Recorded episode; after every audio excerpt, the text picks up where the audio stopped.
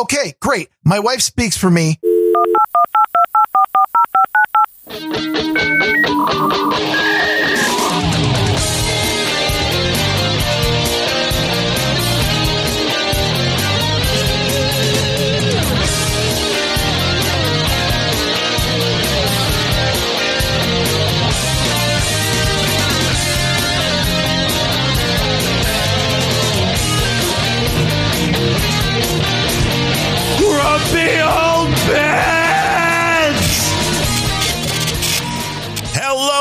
Welcome to episode number 174 of Grumpy Old Bens for Monday, July 5th, 2021. I am Darren O'Neill coming to you live from a bunker deep in the heart of middle America, just outside of Chiraq, where I'm hanging on by the thread. And the next voice I hear might set me off. And from America's left coast, where I greet the morning with the smell of stale gunpowder, used beer, and an independence hangover. Still. Go I'm America. Oh, what, okay, what? that was way too long of a line. I didn't even think you were going to say your name. I, I didn't either. I, I, did, did I mention I'm a little hungover from last night?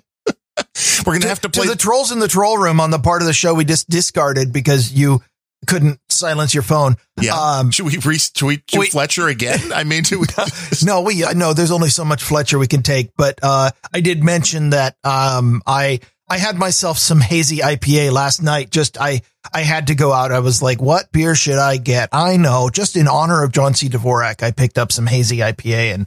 Uh, and, and this was an imperial and it was a very, very strong beer. And after only about four of them last night, I went, I need to get up in the morning. So at least it allowed me to sleep through the shelling that went on until 1 a.m. oh yeah. On the plus side, my shelling was just fireworks. How was yours? Well, there we go. I mean, one, does the hazier IPA, do you get more drunk with more haze? Is this kind of like a Well, you get with more drunk with more alcohol. the more hungover though? Because that's like they say, like the clear liquors, there's less of a hangover. If there's a haze, then is it a worse hangover? Mm, The, the, the quality of the hangover is pretty much dependent on how much alcohol you consumed. But sometimes it's clean alcohol and sometimes it's, Yeah, uh, yeah, yeah, yeah. And sometimes when it's 92 degrees in your house, it's a dry heat. Yeah, well, see, that's not fun. It's always very cool here. And in our little hamlet, the only boom booms were from fireworks. We don't really get gunshots around here. I mean, we're far enough away, but You say that now. well, yeah, it's, I mean, it's coming. I mean, there's no question.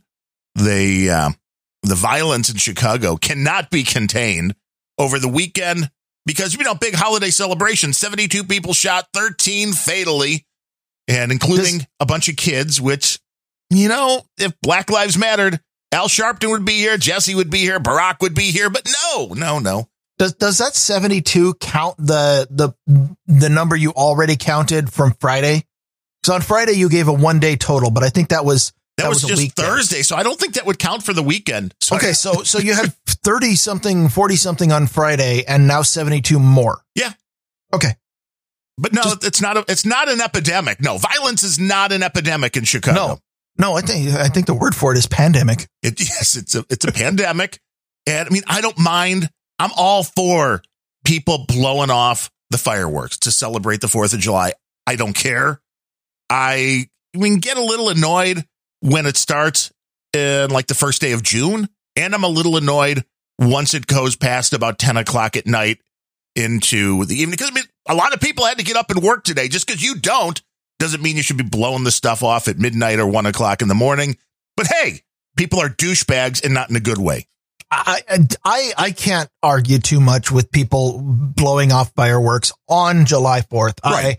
I there was a little bit of annoyance with the the blowing off fireworks for the last three and a half weeks because we have, you know, those one neighbors who bought way too much and are like, well, we bought these. We'd better light them every single night. Yeah. Okay. You know, that might be excessive.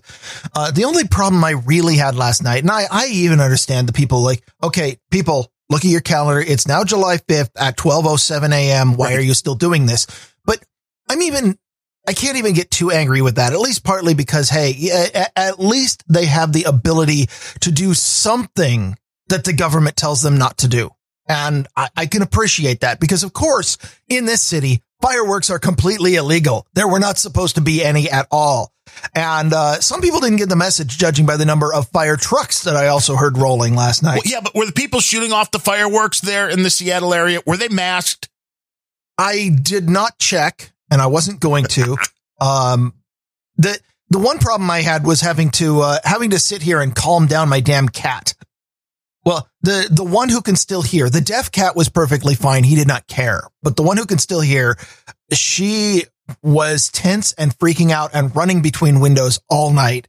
And I was like, at some point, she's going to knock something over and, and onto herself. Eh, Anyway, Well, I but get at least, that. as far as I'm aware, most of them were all from fireworks and not bullets. So I feel pretty safe here.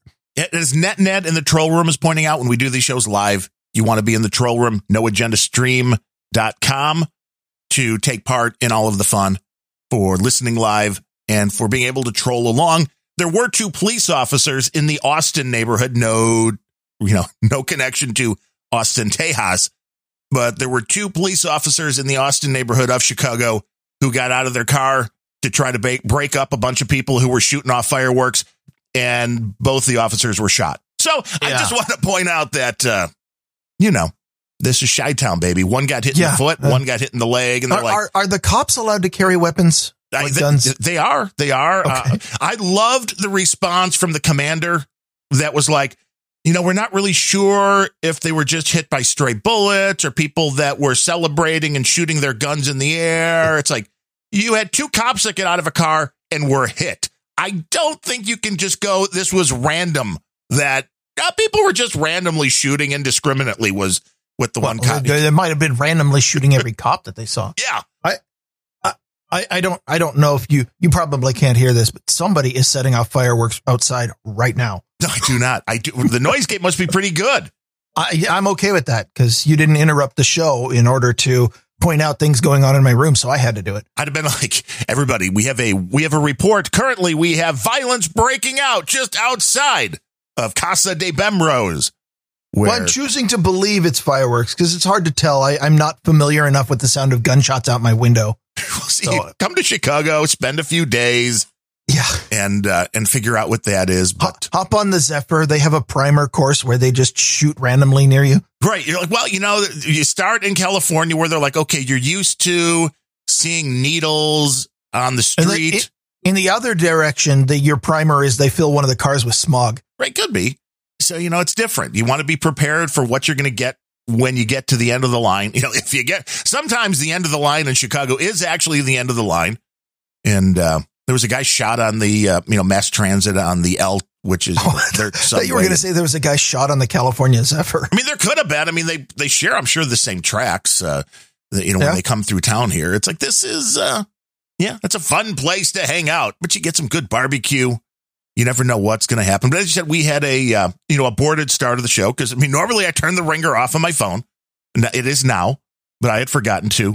And our mechanics called, who've had my wife's car for a couple of weeks, and it was making a very weird noise. And it's concerning when a car makes a very loud mechanical type noise. And Oh, it I thought you were going to say the mechanic was making a very weird noise. Like, Well, yeah, we're going to have to charge you twelve hundred dollars for this. no, and uh, I mean they're not charging you anything because they haven't been able to figure. Well, he believes it's a sensor, and I drove in the car with her a couple of weeks ago before we brought it in, and I'm like, yeah, you really need to to get that checked out again because it had been doing it, and it kind of came. You know, one of these problems they're the they're the greatest kind that disappear when the mechanic has them. They were finally able to g- make it happen, but it's not something that's happening all the time. You, But- you, you mean problems like killing the engine when you hit your blinker? Right. Exactly. Which, I mean, that was your story of having a car that was haunted. This was ours, I guess, because it's like, if, especially if you're driving slow and you turn the wheel a little bit, it would be like, and it would make a really mechanical sounding noise. And I'm like, you know, is that the transmission? What the hell's going on? But the car wasn't jerking around. So usually with the transmission, you know, you can feel Okay, but but if you turn the wheel and the car's not jerking around, that might be okay. If you turn the wheel, does the car turn? yes, yes. Because that's important. Yes. Now, what they believe this is, is a sensor failing somewhere that is causing the ABS system or the traction control rather of the, uh, the car to kick in for no apparent reason. So it, he's like, it thinks either one of the wheels is spinning too much or one of them is not spinning at all. He's like, but now when it's on the machine for them to monitor all the sensors, it's not doing it. He's like, I take it out to drive Yeah. it, it'll do it. But it, uh, yeah, that almost needs a road test to. so yeah. Yeah. he was able to in the road testing to make it happen. But then once it's back on the machine, he's like, just have her keep driving it and hopefully it'll get worse. So it'll happen every time and we can figure out what's censored. I'm like, we just wanted to make sure this wasn't something where the car was going to, uh, you know, die on the expressway and something was going to blow up. And See, this this is why all of our modern computerized cars are introducing telemetry. yes, So they can constantly be sending a stream of data about everything you do and everywhere you go back to the mothership to be put in a database and seized by law enforcement whenever they want to persecute you. Exactly. No, it's not four wheel drive, douchebag pet. And I think it was the traction control. Maybe it was the ABS. Either way, you know, the machine is a sensor going something bad. So it's doing something. But yeah, that's when you add computers to anything. I guess you're just asking for some, some kind of an issue. See, this is this is why you know we need to go back to mechanical linkages and everything because you know that almost all the time that thing is just going to power through whatever it is you're trying to turn the wheel. It's going to turn the damn wheels, and if you get to a point where it really isn't going to work, well, then the repairs are expensive. But at least you can see the sheared off pins and stuff and go, "Yep, that's a problem." Yeah. Yeah, all these It- sensors. it's much more satisfying to look at than a computer readout. Well, yeah, and all these sensors, half of them aren't really doing anything except, well, we need to keep you in the compliance for all the green energy. We Oh. we can't be putting out too much in the Do- do- do me a favor. Anytime somebody uses the word compliance around you, just punch them once. you got to get some compliance here on Grumpy Old Ben's. Comply. You will comply. You will listen and comply. It's an it's Yes. uh it's a very popular I- word. Yes, yes. People like, how are you today? I'm non-compliant. With what? You're like life in general. Whatever you got. Give, give me, give me a scenario. I'm going to not comply with it. I'm good. Yes. Yeah. So I, I I brought up uh, telemetry because my first story today uh, has to do with a piece of software that I use all the time, and I know you don't, but many, many podcasters do, called Audacity. Oh yeah, that's my first story, baby. Oh, well, in that case, how about you go with your first story first, and then I'll do mine. I think we're I think we're overlapping for one of the rare chances. Because yes, I don't use Audacity. I used to have it.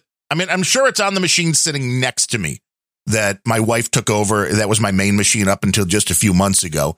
Because I would, you know, play around with Audacity. See, I was always like, well, you know, between that and Adobe's Audition, which I use, and there are other audio programs out there, but Audacity for years has been the go-to free open source audio software for people, especially podcasters, because it's simple, it does the job, and it's free. And it's been free open source software for And- well and- over and a more decade, than- right? more than just it's free. Uh, it's it's GPLv2. It, it is it is open source and has a copyleft license attached to it. It, it is not the kind of soft. It, it is specifically designed, licensed, and written with the expectation that it can't be made unfree.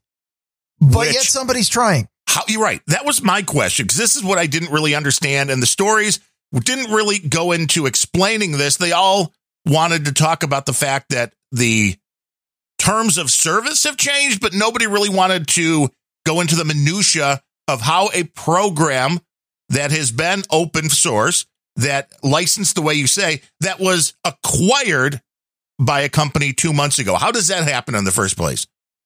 Um, I, I- so I don't, I don't have the specifics. In fact, nothing was ever published.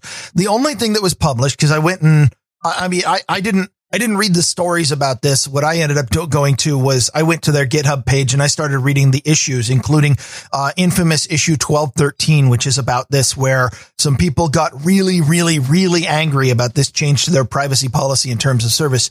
But let's back up a little bit. Uh, according to Wikipedia, uh, Audacity was purchased by, uh, I'm sorry, the, the term on Wikipedia, Audacity was acquired Right. by the Muse Group in April. They announced that they were acquired, and I went and and, and the announcement on the Audacity site says that they were acquired. And um, I had the same question you did, which is when you have a, a GPL piece of open source software, what exactly are they acquiring? And here are the things that are not covered by GPL. The software is, but the trademarks, uh, the brand name Audacity and, uh, you know, they can come to a separate agreement with the maintainers of the code base.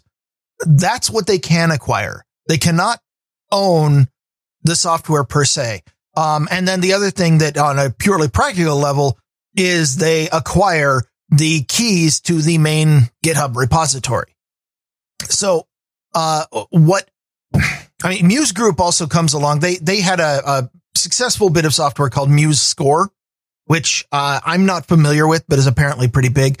Um, that has been closed source. And when they picked up Audacity, it was a natural fit. And I don't, you know, I don't know if these guys are, are nefarious or if they're just not sure what they're doing, but, um, Right. And that's what a lot of people were saying about this change was, well, this is just a corporation, a bunch of guys that their lawyers are like, oh, you need to cover your ass.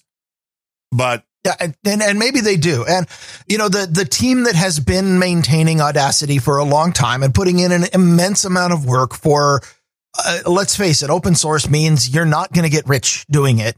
Uh, you're, you're not going to get rich writing open source. The way to get rich with open, open source is supporting it. But um, these people, I, I, I mean, the the people running Audacity you can say they sold out. They they decided that they wanted to bring on a corporate brand, as might have, be how is is how they would characterize it. But either way, uh, Muse Group acquired the name Audacity, all of the icons and branding associated with it. They acquired the uh, the trademark. They uh, acquired the keys to maintaining the software, but the software is GPL. Uh, anyway, uh, well, just wait. But does so that this, mean then if they wanted to, they could rewrite their own audio software and then sell it as Audacity. They cannot use any code from, atta- that that came from Audacity. Right. And uh, the the reason for that is not to do with if if Audacity were a normal piece of open source software, they could do like say Google did with Chromium, uh, or not not Chromium with, with Android and say, okay, here is the published open source version of it. Uh, this one has been licensed open source. Uh, what was it, Apache or something? And therefore will remain open source forever. But we're going to do all of our other development behind a closed wall. We're going to do it under the, you know, Google did it under the label of, of Play Services, where half of Android now is is the closed source Play Services that you get. But a lot of places where they try to take something closed source what they end up doing is, okay, the last open source version will remain published forever. And every update, change and modification that we make from now on is going to be closed source. By the way, I think that would probably be fine because you would take the last version of Audacity. What, what is it? 2.2. I'm not going to, uh, I'll get it wrong. Uh, but the, you take the last open version of Audacity, you install that and you just use it forever. And uh, unless there are significant security holes in it, which it's not normally an internet facing app or program. So you're probably not going to have a lot of security problems with it. So you can keep using it. And as long as you don't need the new features, you're okay with that. But the rub is that Audacity is licensed under GPL and you are not allowed to use any code licensed under GPL with anything closed source, period, end of story. It's one of the reasons why corporations hate the GPL so much is it, it it's a, you know, it, uh, to, to use a term that one of my managers used at Microsoft, it's infectious. It, you, you know, right. we, we were actually very specifically banned from like we could not download for a long time. We could not download an internet utility. We couldn't grab a, a, a grep.exe off of a website if it had been compiled and run it on our systems because that code was GPL and we, they didn't, uh, uh, our, our corporate lawyers did not want to risk the possibility that any GPL code would ever in any way be used with any of my Microsoft code because it would infect the Microsoft code and force us legally right to open source everything. And I think that that was a little overblown, but integrating uh, you know, trying to add closed source stuff to a GPL project is a big no no. So I don't think they can, you know, unless they rewrite the whole thing from scratch, I don't think they can take Audacity closed source.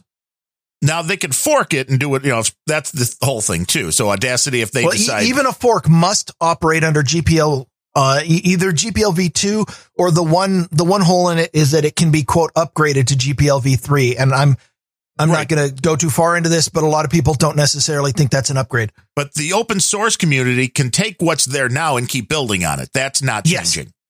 Yes. yes. So, that uh, it, it is in fact happening already. Um, so I was going to go back to a, a story that that got pushed on us or to us uh, by several people back in May, and I kind of didn't bring it because there wasn't a lot there. But uh, well, the- before the we first, before we do that with the audacity thing. oh, I, I was talking about Audacity. Okay, go ahead. Oh, the first stirrings of problems with this Muse acquisition of Audacity was when, uh, very, very shortly after the, the acquisition, um, there was a, a pull request and a change that was proposed into Audacity to add telemetry.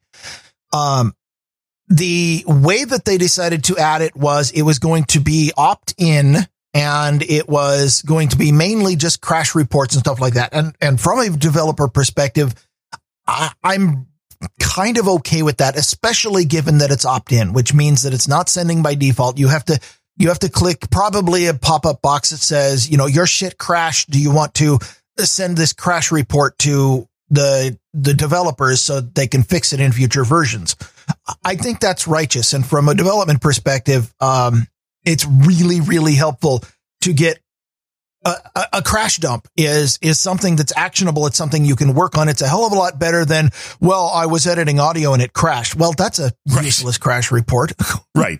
You want the specifics. yeah. So um, I, I'm kind of okay with that, and and I didn't see a controversy here. There there are a lot of people in the OSS community who I mean got I, I went through and read that that particular pull request too, and um, a, a spoiler alert: after lots of pushback from the OSS community, um, Audacity ended up backing out their plans to do telemetry in that and uh, entirely, and and this may come back in the future. But they they said, well, we underestimated the amount of passion in the community. You know how that works, and um.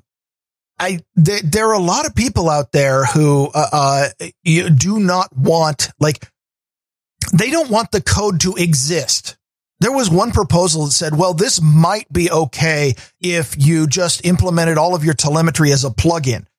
And let me tell you from a technical perspective, that's a freaking disaster. There's no way that would work. But um, they literally do not want the code to exist because uh, there's something that like, you know, if, if it can be turned on with a dialog box and it can be turned on with uh, a, you know, a, maybe a remote switch or something you don't know. It may be. I mean, there is a risk that it could be turned on with uh, if if the code's there. Uh, There are a lot of people who think even were who who think even less about the the kind of privacy violations associated with telemetry than I do.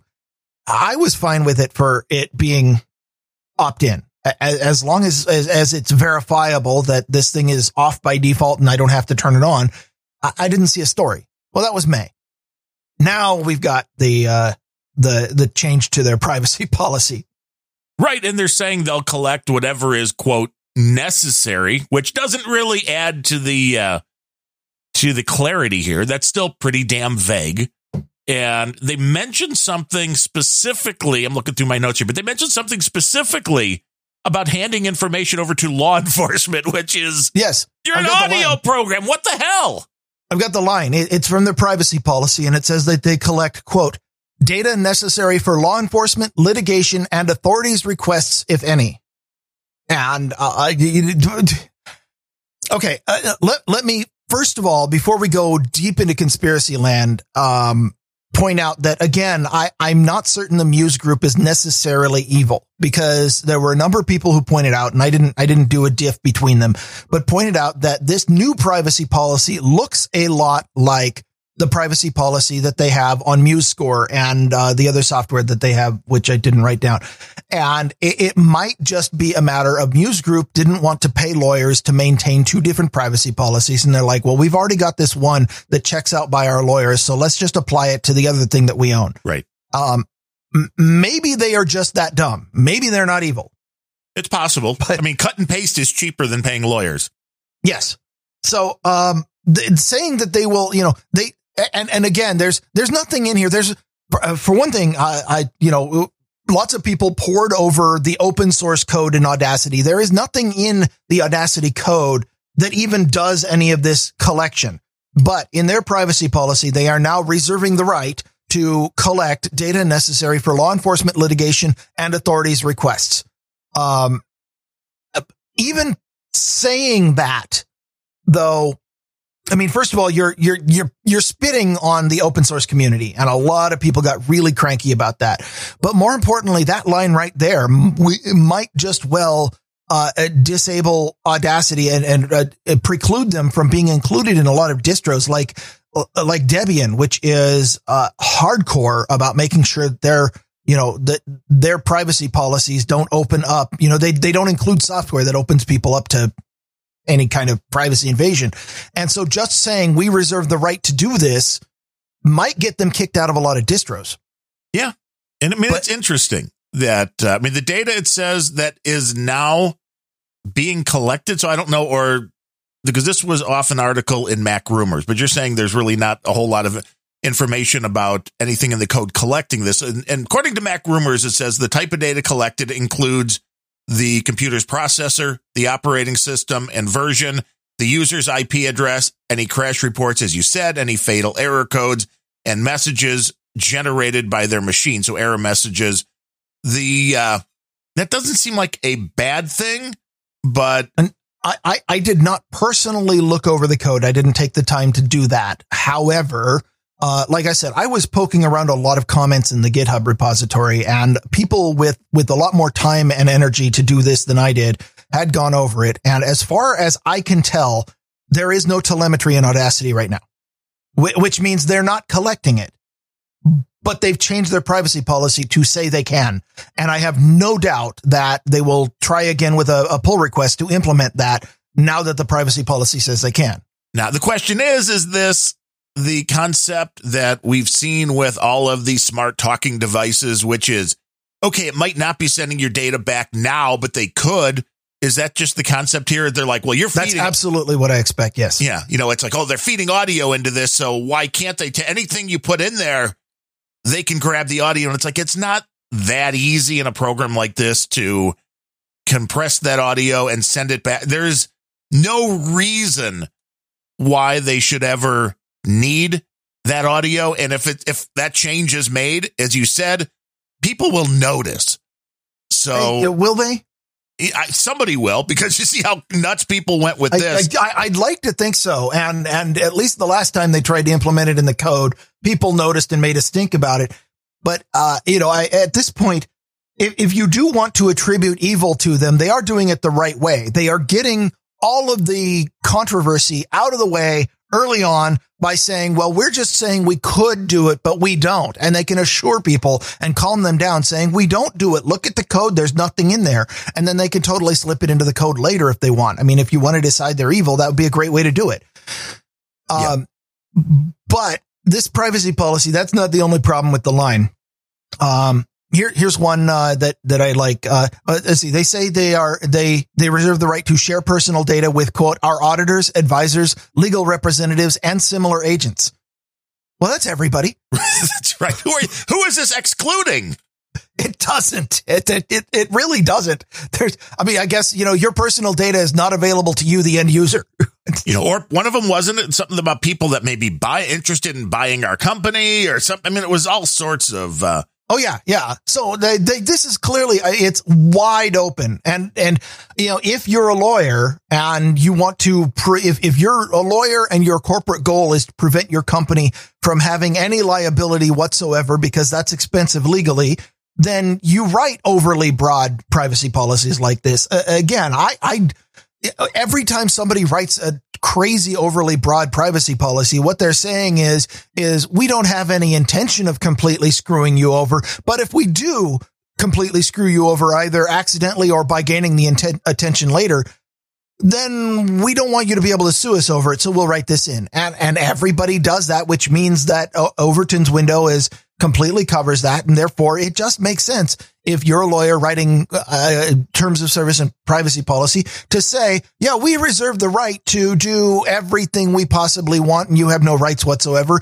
And you agree to this because you just click through these and don't read them anyway. So it's all good. Right. Because everybody knows this is just cover your ass lingo that the companies have. And no, can you imagine a world where you actually had to read and then pass a little test afterwards about these privacy policies or you know any of Oh, these God. user agreements. Nobody, I, I, I like this world because nobody would ever sign on to Facebook again. yeah, they'd be like, They'd be uh, like, ain't nobody got time for that. no, you know, all the legalese is absolutely crazy. The uh, I normally avoid the comments. I mean, I know you know there's always some uh, interesting stuff on Reddit.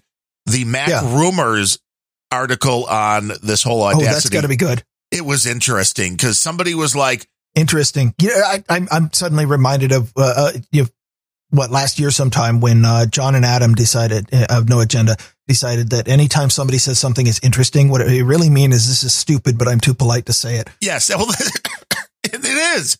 In this case, uh, you know, comments like, "Oh, it's getting to the point where I think I should have a VPN active all the time," which seems, you know, like a reasonable statement, I, I mean, yes, but not necessarily for this reason. right? You know, well, that's what somebody came back with. It'll have no effect. All a VPN can do is hide your traffic from your ISP. You know, it's like, okay, yeah, but that's also hiding your Uh, and- IP and, address from your Audacity. ISP, from, from their ISP, from, from the, you know, all the man in the middle attacks that, oh, Yeah, and then the next one that came around that was like VPNs technically decrease your privacy, redirecting all of your traffic to companies run by the NSA under the guise of protecting your privacy simply makes it easier for the government to monitor your data. So that guy's totally convinced I- that all VPNs are honeypots. It- He's really asserting that all VPNs are run by the, the CIA. Uh huh. Which I'm Okay. sure some are. You know, I, I have no doubt there are. In But- fact, some of the ones that, that, that are, are probably public and reputable are probably run by governments. And it's Uh, an intriguing concept. Chinese government, same goals. Yeah, well, it's a very intriguing concept, which is, well, people are going to do there. I mean, there's two different types of people that use VPNs and they overlap, but you have the one that are just privacy nuts who just want to do everything they can to be non trackable. And then there's the folks that may be doing illegal things. Now, you can't really trust the VPN no matter what it is. As we've seen, honeypots have been busted. And we've no, uh, found the story a few weeks ago about the FBI that was running the big stings in Australia here and, uh, you know, other places. So it's an interesting concept. Like, I don't think all VPNs are bad, but, you know, if, if people were to find out like NordVPN or one of the, you know, top ones was, you know, just government run as nothing but a honeypot, that would be a really interesting story. But That uh, would be, and we would cover it here. yeah. And uh, it would it would really change the face of the internet, I think, which I the reason I don't believe that is a reality is we've seen governments going after VPNs. I mean, granted, it could just be different governments going after VPNs run by different country. I mean, because Russia wouldn't like the VPNs run by the US, and the US wouldn't like the VPNs run by Russia, but uh it's uh it would really change a lot of things if you knew there was no way to actually mask any of the content. If every time you hopped on the internet, it was all going to be easily tracked back to you, I think the internet changes a little bit, including social So- media. So, uh, to, to, to drop, uh, you know, in my, in my, uh, tendency to bury the lead. Um, Yes. I haven't even dropped on you the most horrifying thing about, uh, the Audacity privacy policy change. Oh, well, hit me with the worst thing about the Audacity privacy. Policy. Well, I don't know if it's change. the worst thing, but it's the one that I decided to choose last because I do enjoy surprising people by burying leads. Well, it's you, Um, you have a you have a like a it's an ebb and flow. You want to kind of bring people in, you want to Yes. make them calm, and then boom, Gotta- you pound. Yes, gotta, gotta, gotta carefully maintain that rage level. Yes. The app we provide is not intended for individuals below the age of 13. Oh, if yeah, you are COPPA, under baby. 13 years old, please do not use the app. That is literally what it says. Kappa. Yeah, you can't collect any data on kids under 13. Well, and, and- and that, by the way, you put that in if you intend to collect data that violates COPPA. That right there is the most damning thing. You know, when I said that I I, that, that Muse was not necessarily evil in this, you put that in there. The only reason that you put that in there, the only reason you limit your audience like that is if you intend to do something that would violate COPPA. Um, well, and anything with the GPL license cannot have Yes. anything like that in it. And that a lot of people were very quick to point that out is that that line right there most likely violates GPL. Um, it, and not only that, but, uh, it, I think, uh, uh, it probably also violates GDPR. But now is Uh, Audacity still claiming that they are publishing under these uh, restrictions? or- Audacity does Audacity does not have a choice. The code is GPL. okay, so you can't now. So you cannot legally make that You- change.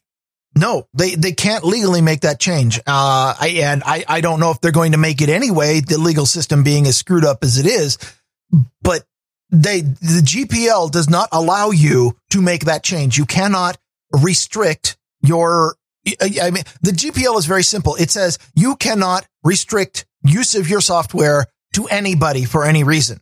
And that means that if you are going to be doing things that violate COPPA, uh, I, I, you know, if you're going to be collecting data that, uh, that would apply under COPPA, you're going to have to do it by following the COPPA rules because you can't restrict under 13 from using. I don't know how many 11 year old podcasters are out there using Uh, this well, look. software. Hey, Fun Fact Friday, baby. Oh, that's right. Uh huh. yeah. So they they they exist. Leela of uh, Fun Fact Friday. She does. I mean, she does the editing, from what I understand. So I and I think they were using Audacity. I could be So wrong. as you pointed out, um, the, you know, the first thing a lot of people are doing is forking this. Uh, I, I went through the thread just in the Audacity issue report. Uh, I went through and found links to six different forks, uh, of the software already. Um, which, uh, you know, the, the one thing that Muse Group owns is the name Audacity. So many of them are already in progress of changing the names. We've got Freeod, Audacium, Audacious, Courage, uh, I didn't write down the other two. Uh, but, uh, the uh, cold acid just linked in the troll room to uh, one of the forks that seems to be leading the charge uh, by a user called Cookie Engineer, who All right, Cookie Um, engineer. they have already started uh, with uh, some significant dev work only in the last two days to remove every everything that was was added in preparation for uh, any kind of tracing, everything that was, you know, everything that even looks like telemetry or reporting back. They're practically removing all of the network dependencies from this thing because they don't, you know, the, basically everything anybody has whined about in any of these, they're trying to bring the code into a fork of Audacity already. So, uh, at this point, watch this space. And if you are the kind of person who doesn't like the direction that Audacity is going, um, I don't remember which one this was. I think they called this one Audacious, but, uh, if, if you really hate what they're doing to Audacity, this fork is already looking like it might be the solution to that. So we are two days past this story breaking and already because it's open source, because it's GPL and because it pissed off enough autistic, privacy conscious engineers that a solution has already presented itself. Yeah, and there may be a lot of uh, these audio programs that start getting uh, work done again, where maybe people had kind of forgotten about it. So it may be good. Um, Metis points out they use Reaper and they don't edit anymore because they have hardware to fix everything. I'm not sure you have hardware to fix whatever's going on over there. Uh, I just broke my coffee cup. Be right oh, back. oh, well, that's not a good thing to do. Breaking the coffee cup here on Grumpy Old Ben. See, Metis, your st- your news was so so big that you don't use Audacity and you don't edit. Bemrose slammed his coffee mug down, and that is yeah. That was, it could have been a rage quit, Billy Bones. You never know, trolls. But this is what happens when you do live podcasting. The stories they get your ire up.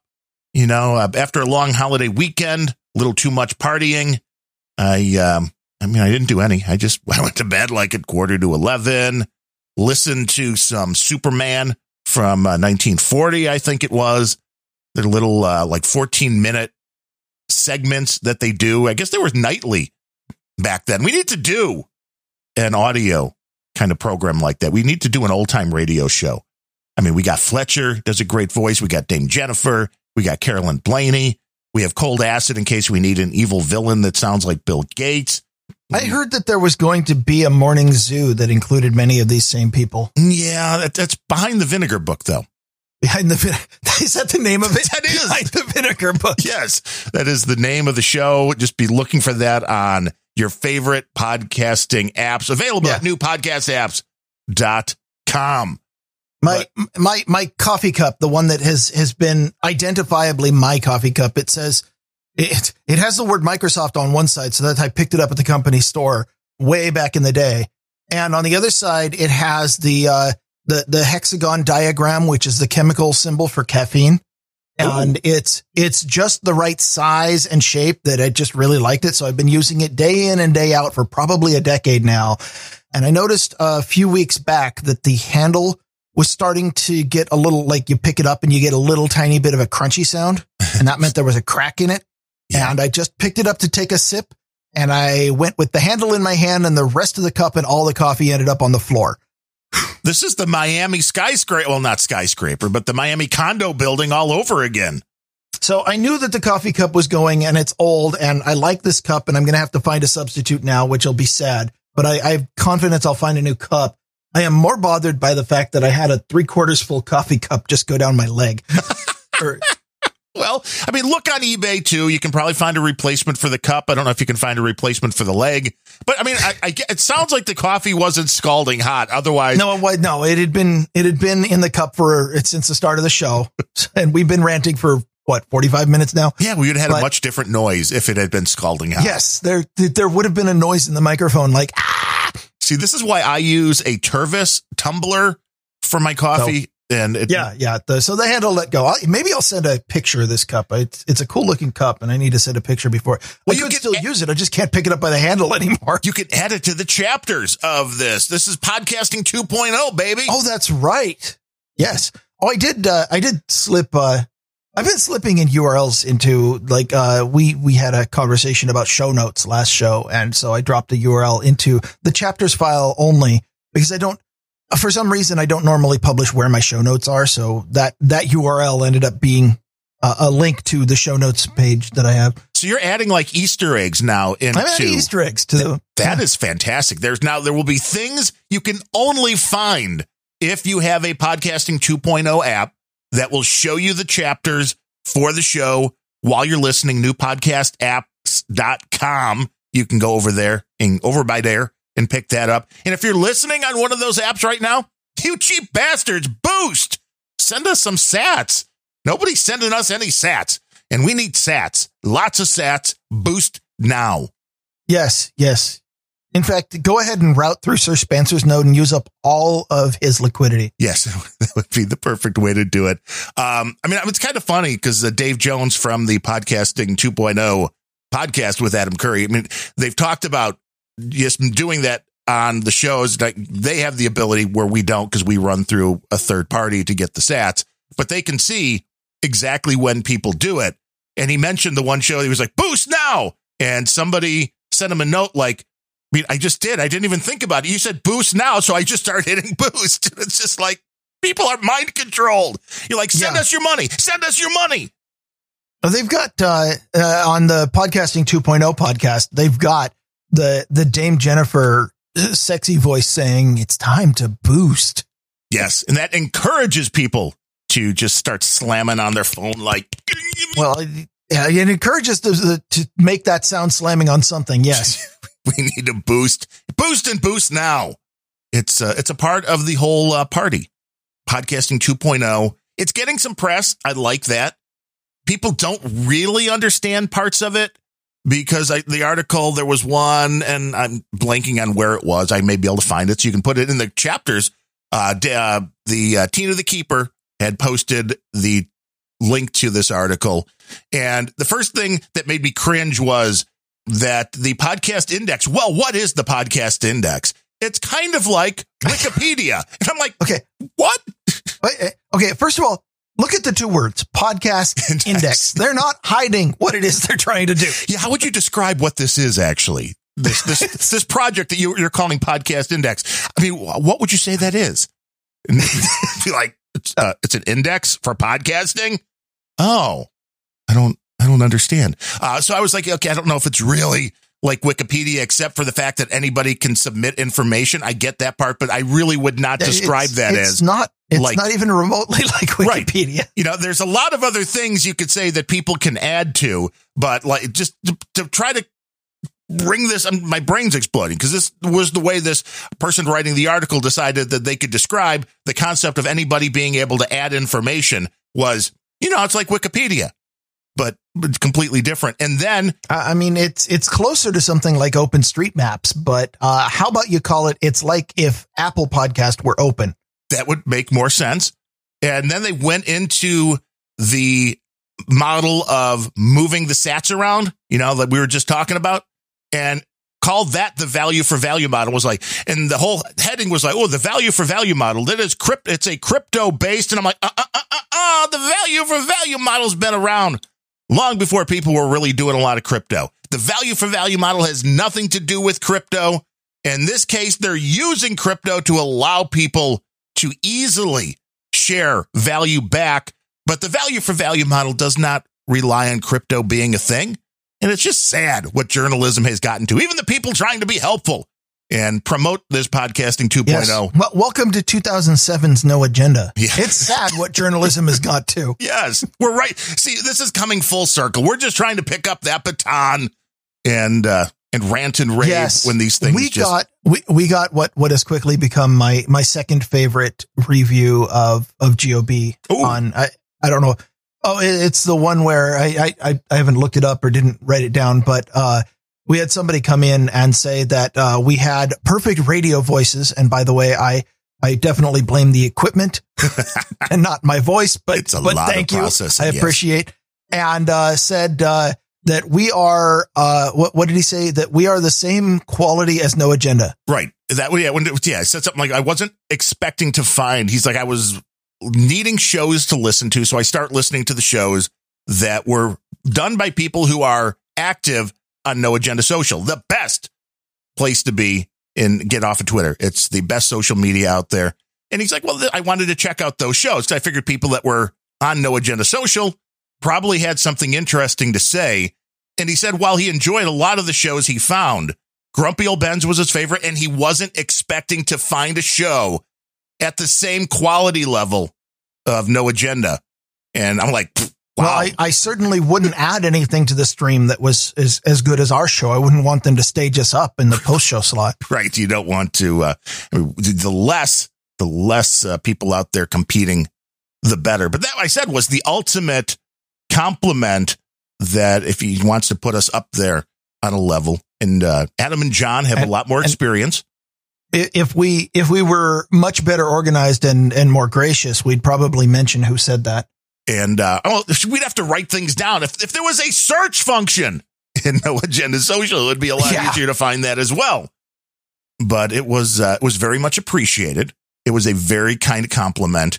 There were a few people that also mentioned listening to the show that I did with Larry when you were sweltering in place, who said, "Oh, they now have added Larry shows." So there were some people that are grumpy old Ben's uh, yes listeners, experts, fans that weren't part of the Larry Take No Shit Dojo yet. So it's I'm happy that we we recently added Larry's show to the stream back in 2019 it's been a while, but I'm, I'm not everybody listens to the stream Yeah. all the time. And well you should I'm glad that we were able to uh, give some value back to Larry and get some new listeners for him. I'm glad him coming to, you know, take your spot, spending a two and a half hours is at least getting him a few more listeners as well. That's how this podcasting thing's supposed to work. And and it was quality content. So I, you know, I, I'm I'm not even jealous. I should be.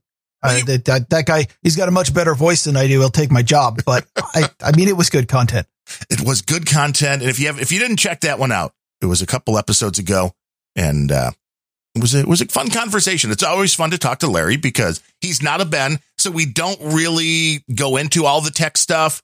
And it was always nice to just kind of get off onto a little bit of a different, a different train track for a little while and go into a different zone.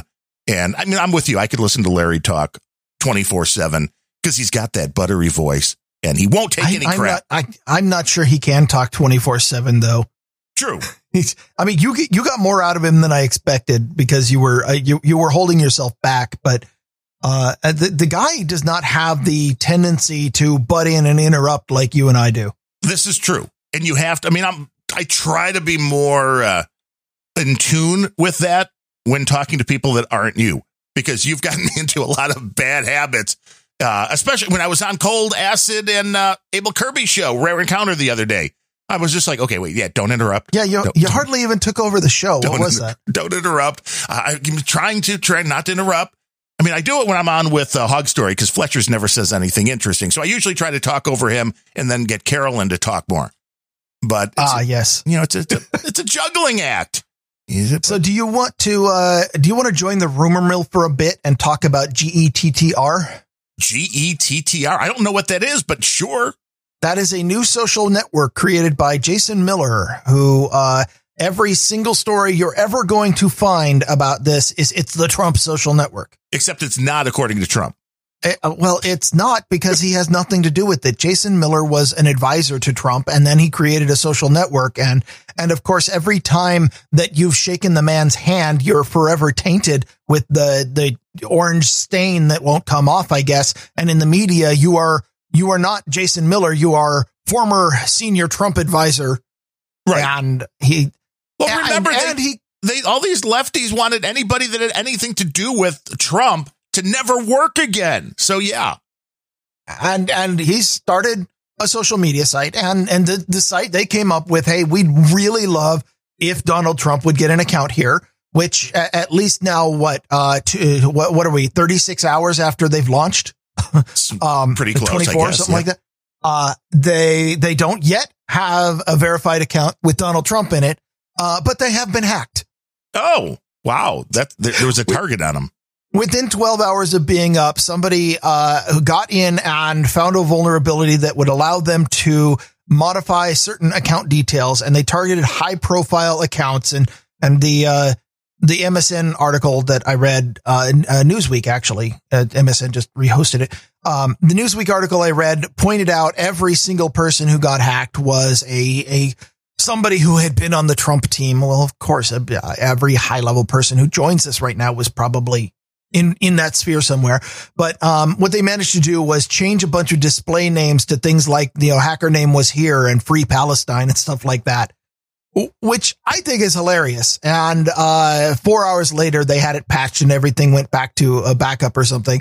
But, uh, yeah, uh, even if you are starting something for political reasons, you've got to have quality bends. You've got to get your tech right. And it looks like they just weren't quite ready to go prime time yet. Well, a lot of people are not when it comes to the social media sites because it's one thing to have your security pretty good. When you're a target, um, no, you have to be perfect. There's not, yeah. there's no, there's no error that you can have that's yeah, if, not going to be exploited.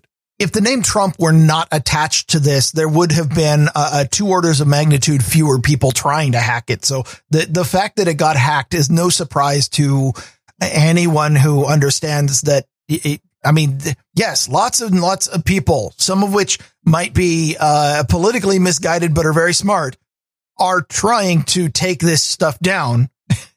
yeah, it happened. Uh, the other thing that happened uh, later in the day, and this was all yesterday, which I think was their launch day, uh, was that people who signed up for legitimate accounts, um, this is not this is not a hack, but the the Newsweek presented as that, and said, uh, well, it was flooded with porn, leftist memes, and Hillary nude photoshops.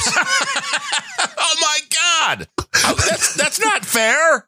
And I have to say, I did not go and look for any of this to verify. So this is all hearsay as far as I'm concerned, because I do not need to be exposed to that kind of extremist content. No. And I mean, I didn't need to be exposed to it when Gwiff on the Misinformed Nation that you were on brought clips from the Hillary Clinton podcast where she was oh. talking about her day on January 6th that she went out for her walk and then talking about being unaware of what was going on at the Capitol. I, I, I, almost rage quit that podcast at that point. I could, I would have, I might have. Hearing Hillary, that will do that. But she's like, I, I walked into the house and my husband said, "Come, you have to see what's on TV." And I'm like, just not what? say Bill. Everybody knows who Bill is. Why would why would Hillary Clinton say my husband it's kind of like the the audacity privacy policy. She reserves the right to have another husband after she's been widowed. No, I will say, just to show you my wife's sense of humor, I, I told her about that clip. I'm like, and then Hillary walks in the house and says, you know, my husband, you have to come look. And she's like, oh, was it Huma? And I'm like, I don't know. Did Hillary and Huma, did they uh, get married officially? I don't think so. But uh, yeah, it was just a so, very yeah. weird, very weird language. And uh, as long as we're talking social media, Jack5150 oh. is the guy on No Agenda Social Oh, who really liked our show. And the line was, I didn't expect to find a show equal to No Agenda. I mean, like, I'm just, I, and I, you know, I, you probably depending haven't. on your, you know, depending on your criteria, maybe that's true. And maybe it's, I, I don't care. I'll take it. I, it, it made me bask in, in the feeling of my ego being stroked. we basked in the glory, which is good because podcasting is a uh, it's a fairly thankless job. We have a lot of great experts, and we'll be thanking some in a moment. And we have a lot of people that listen live when oh. we do the shows. And Oh, we we're not transitioning transitioning experts already, are we? No, we're not transi- No, we're not transitioning Yeah, I'm Oh, just we're, saying. we're not transitioning, are we? no, that's that comes a little bit later. Uh, but, we, but we we I can wanted, talk. to, I wanted to, I wanted to finish up the the GETTR story uh, with with regards to all of the flood that they got. Uh, they they very specifically in in an interview said that they are not going to remove all of the spam that they got on the site because of free speech. I think that that is absolutely the right argument. Is you don't you don't sit here and try to censor even when people flood you with well, maybe the Hillary photos, but when they try to flood you with porn and leftist memes, what you do is you bury it. You, you, you flood, you flood that out with good content. That's how you make it work. And I like that. But the company, uh, they were quick to note, uh, does quote, reserve the right to address content that comes to our attention that we believe is pornographic or offensive, obscene, lewd, lascivious, filthy, violent, harassing, threatening, abusive, illegal, or otherwise objectionable or inappropriate. So they reserve the right to delete anything at all for any reason. Well, it's a Um, simple thing too. You can still like Twitter or No Agenda Social or Facebook. You can say, I don't want to see any more content from this person. Yeah, that that's called block, and that that would be way too easy to give users the ability to filter content. That's also not satisfying to the people who really want the content to be filtered for somebody else. Oh, yes. We must think of the children. Yes, won't somebody please? Anyway, so uh, it it really, I mean, this is exactly the same use case, exactly the same path that uh, that Parler went down. It's the same. eh, eh, eh, hey, look, um, GETTR launched. It's yet another uh, anti-Twitter Twitter clone. Um, there are people who were quoted in the story saying, uh, "This is the Twitter killer." I, I don't know, but There is no Uh, such thing.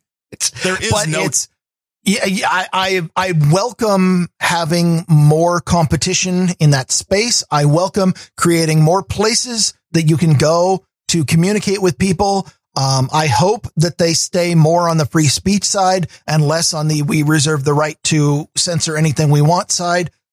Um, but I, I'm I'm not seeing anything groundbreaking about this.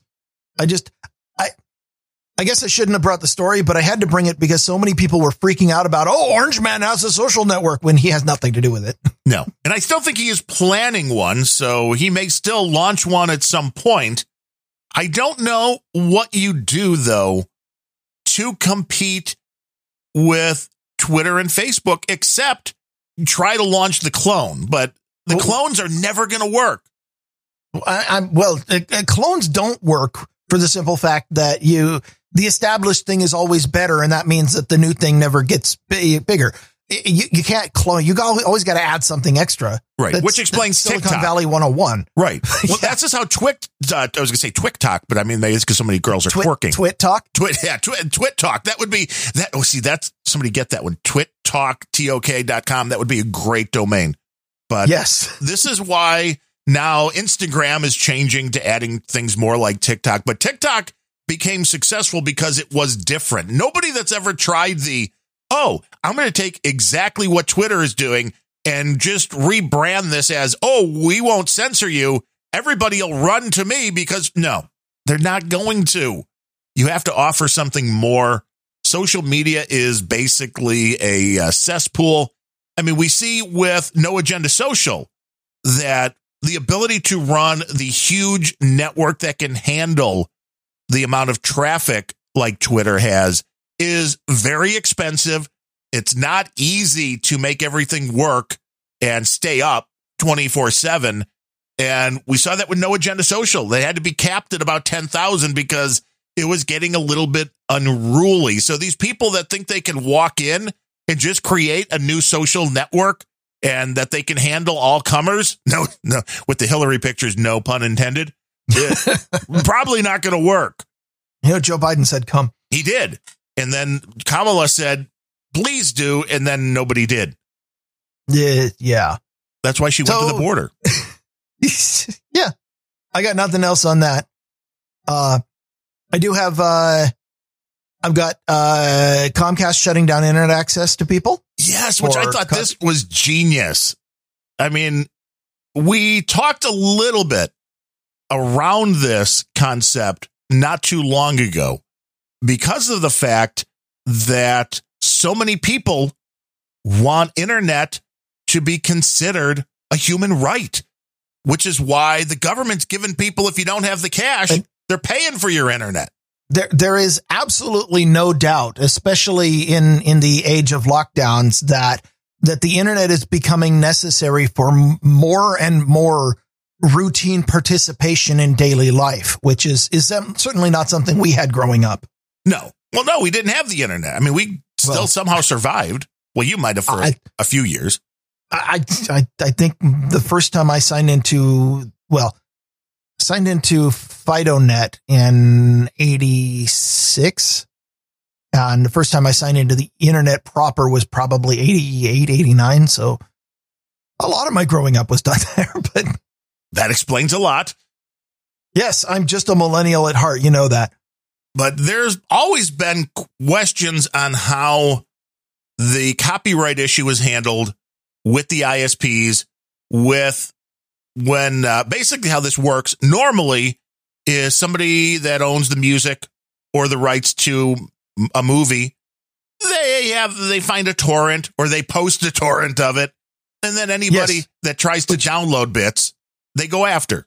which is a practice that, that is referred to and, and as copyright trolling, where you, you post something to a web torrent site and whoever connects, you subpoena their ISP. You know, you, you start the, the way this usually works. And this has been done by some very well published houses. Like, uh, uh, there was one called Prenda Law and, uh, one called Righthaven. Um, anyway, uh, the the the standard operating procedure is they publish something that their copy that they, you know they represent a copyright holder. They publish something to a BitTorrent site for that copyright holder. They get the IPs of everybody who tries to connect and download it, and then they go to a judge, file a motion against anonymous John Doe, saying we have all of these IPs and we demand that you issue uh, an injunction against their ISP so that we can demand that they turn over account details. And then the ISPs are faced with either they have to fight in court, not turning over the account details of somebody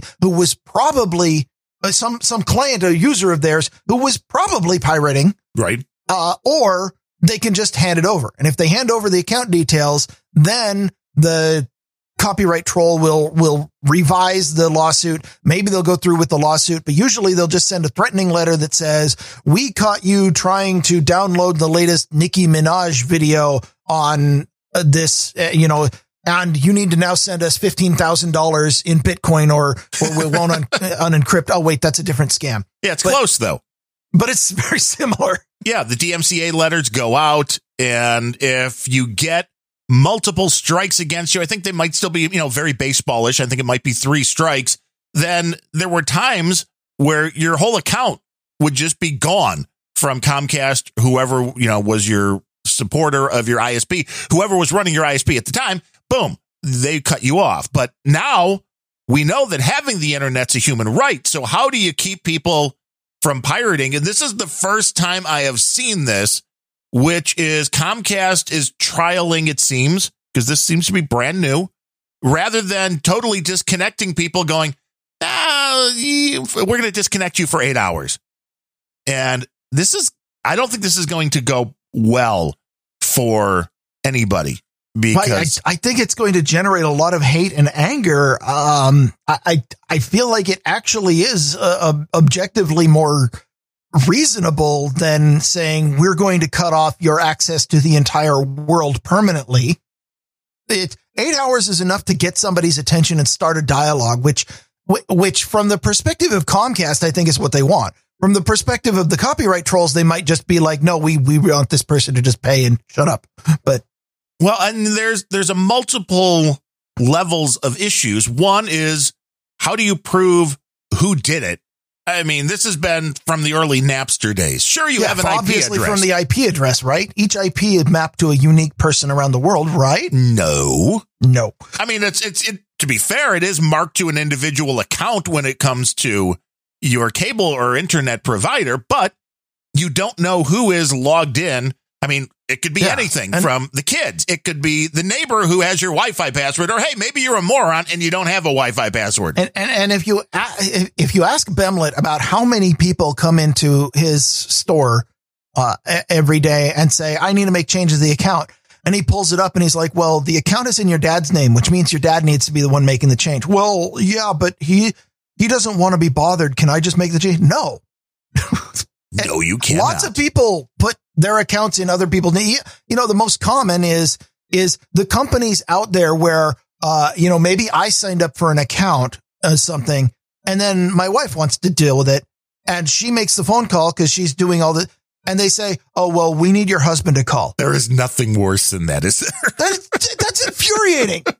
And you know, sometimes when it's important, she'll come and find me and put me on the phone, and I'll just be answering like, "Okay, what is so important that you need to interrupt me instead of taking my wife's word for this?"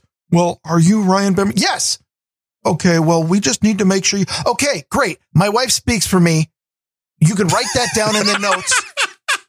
Talk to her. That is okay. Show opener one right there. There's no question about it. Oh, we already knew that anyway. Yeah. Yeah. I, I remember having to go through this and it wasn't the worst experience in the world. So I'll give uh, Xfinity props on that. When my mom's cousin, who was, you know, around 80 something at the time, that was going into a little bit of the, you know, dementia and we needed to make a change to her account.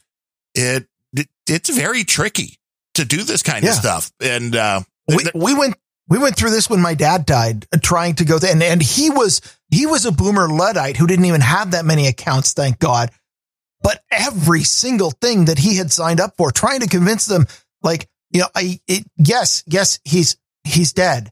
And i'm Well, his son we're gonna need to speak to i'm him? trying to shut this down. We're like well if he if he's not all right can you you need to fax us a death certificate. Uh huh. no how about we just stop paying you and you sort it out okay? It would be better to go uh um you know at least they were able in our case to call her phone number and just get a yes and that was all they needed to uh allow us to be on the account. You know it's, we had a, i got a good rep who said i'll call and just say oh is this okay and she was like yes and that's that was good because otherwise it's a yeah it's a nightmare and i understand why because there's so many people that try to do scams by Oh, getting yeah. people's accounts changed and all this other kind of stuff Sure. The the customer service lines are the primary vector for uh, the the kind of a uh, social engineering attack where you get you, you take over somebody's account by convincing someone that you're them on the phone. I, I understand that, and they have to be really careful. I, yeah. Anyway, um, so the direction that I was going to approach this Comcast story was from the perspective of uh, uh, copyright trolls, and in particular, uh, some legal rulings that uh, the EFF at least think are fantastically bad. Um, and this this has to do with Cox Cable. Uh, do you do you have that, or or were you going somewhere else with the story? Well, I just think that there's so many people attached to these connections and the internet being a right that if the kid does it, well, you're turning the parents off. I mean, I understand this isn't our only method of making a phone call, but we have a voice it over might IP well service. be the only method people know about these days. well, you know, we have a voice over IP service and you you have a you have a landline. but it's We- over the we heard internet. it ringing earlier. Yes, it is, but it's over the internet. So I mean, it is. Well, yeah. You know, it's it's it's one of those things where it's it's that gray area.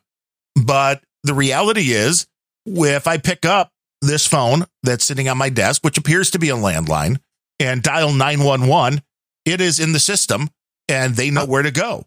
Now, I'm just going to go out on a limb here. If if you have a phone that when it rings you pick up and part of it stays on the desk, then you're a boomer. Well, this is a wireless. This is still a, but I do have a uh, in the other room, which I did run a like a hundred foot of telephone cable from the office into the other room, so I could have the Mickey Mouse phone that I had in my room as a kid. on the Oh, yeah. yeah oh, on the uh, where all my vinyl records are sitting on top of that cabinet is the Mickey Mouse phone, and that works. And when we were at my parents' house last week, we had an old uh, Garfield phone, which was also wired. So I got one of the little uh, wireless extenders for Ooma Oh, and plugged man. that in upstairs. So we have a wired Garfield phone too. But they all go over the internet. But The only good phone's a landline, and the phone should be made out of Bakelite. Yeah, JCD said that. But think about that. You turn off my internet and I'm having a heart attack and I go to pick up my Ooma phone to dial 911. I don't have a connection. So this is not going to, this, this concept that they can turn people off for even a minute legally, I do not think is going to fly at this point. I don't know what they do for people that keep downloading and downloading and downloading illegally, except sue them because you're not going to be able to turn their internet off. Um, I, I think uh, you know the, the Comcast at least, and and that's the only thing I can think of right now. And and I don't work for Comcast. I never have. Uh, and so somebody who does might be able to correct me. But my understanding is that they do in fact keep the the switches for internet service and the switch for phone service completely separate. Yeah, but we're not. Which means we're not on their phone service. We're on Ooma, which runs through the Comcast Oh. internet service. Um, does does Ooma offer? Uh, do, do they have some kind of uh, requirement about nine one one service? I, I don't I don't know anything about this particular one, but what I've seen, Comcast actually offers what is supposed to be a phone replacement, which means They do. they make a nine one one guarantee. Yes. They say that even if you get shut down for non payment, if you pick that thing up and push nine one one, you will get connected. Uh, which is something that not everybody will do, and and I've seen places where they're like, "This is your new phone service." but we recommend that you have another one because you will not be able to dial 911 and be guaranteed this time. Right now, I don't think there's any guarantee because they know they're reliant on you having an internet connection. I mean, we still have cell phones, but the reality is, my main 911 would be through a system that, if I was shut off via Comcast, could impede the This speed. is what we refer to as an unintended consequence Yes, of, yes. of a law. And this is what they're looking at because again, this is why the internet is now being considered a human right. So this concept that you can turn people off, no. Now I'm right there with them that they could slow you down to a crawl because anything that is necessary can work on a crawl. eh, On a crawl, you can use a, you can still make a phone call if your internet was down to, you know, one meg down rather than the thousand that I have now.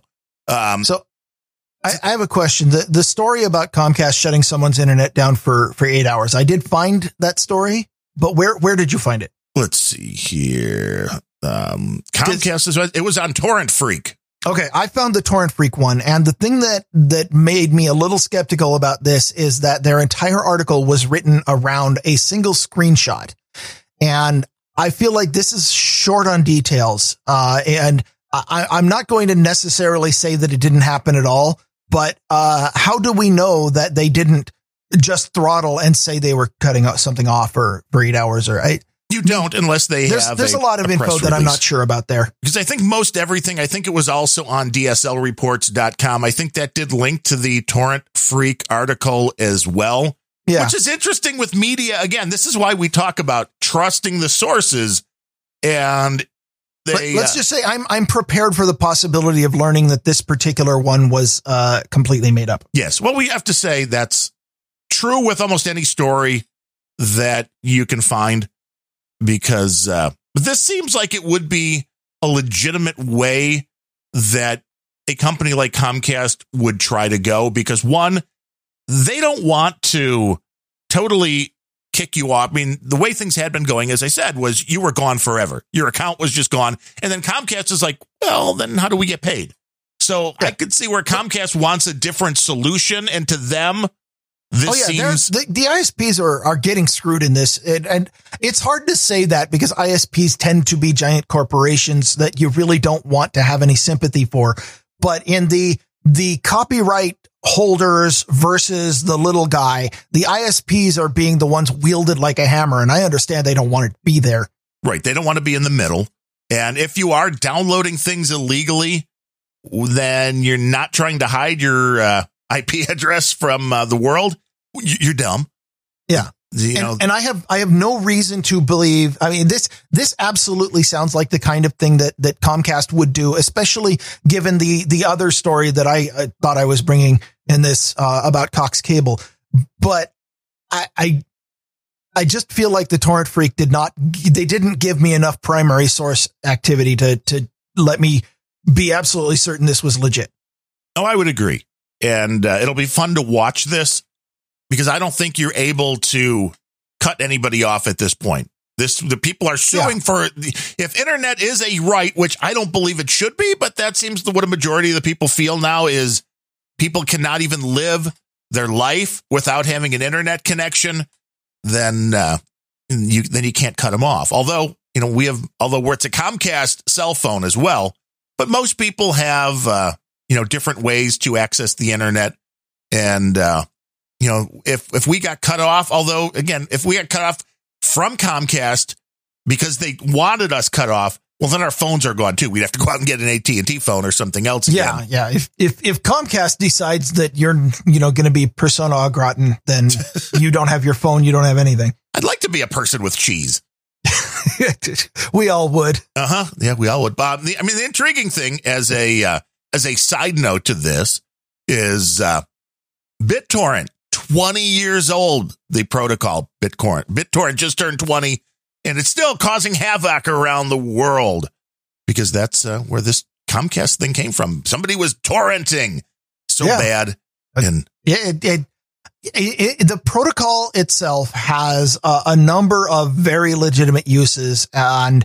uh, the only one that I have used that doesn't have something to do with violating copyrights is is downloading Linux software, and it, it's sad that that still see that that piracy still seems to be the primary use of it because I would love to see the protocol be in use for a, a very large amount of transfers over the internet. I mean, how how awesome would it be if, say, uh, a Netflix streaming video was delivered over? Uh, well, actually, there there are there are Netflix competitors that are in fact delivered over BitTorrent, but again, they might not be uh, entirely legal. But Right. I- it it, it just the protocol seems absolutely made for transferring stuff like that, and it's sad that it has such a reputation for oh only pirates use this because it leads to things like ISPs cutting, you know, filtering content saying you can't, you know, we'll, we'll cut you, shut you off for BitTorrent content. Like, but I was just downloading a, a you know, three dozen Linux distros. Right.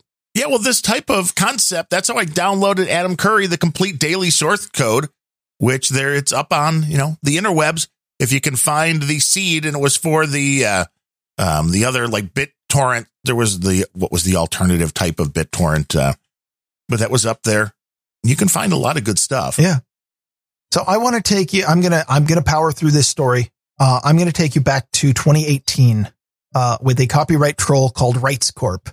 And in particular, there was a lawsuit filed, uh, that was called BMG versus Cox. Um, I, I described to you what the copyright trolls do. They, they identify an IP, then they get a court to force an ISP to give up the name, and then they file, you know, they'll send out demand letters. Um, but in this particular case, Cox actually refused to forward the demand letters from the copyright troll Rightscorp, uh, saying that these were only accusations and not proof of infringement, which is absolutely correct. Um, they ended up having to go to court. BMG versus Cox was it. Uh, and uh, during discovery, they got a whole bunch of internal emails from Cox, including internal emails that uh, they that the judge determined proved that Cox knew about repeat offenders amongst their uh, ISP users and did nothing about it. And uh, the the case ruled that Cox lost its safe harbor because they knew the infringement was going on, and therefore uh, the copyright troll did no no longer needed to go through Cox. They just sued Cox and managed to get their payout and went away for a year. Um, that was that was a background for a 2019 case, uh, Sony versus Cox, where um, Sony and and uh, uh, no, I didn't write this one down either. Another copyright troll uh, sued Cox in uh, eastern Pennsylvania, and a jury found them responsible for quote willful, vicarious, and contributory copyright infringement.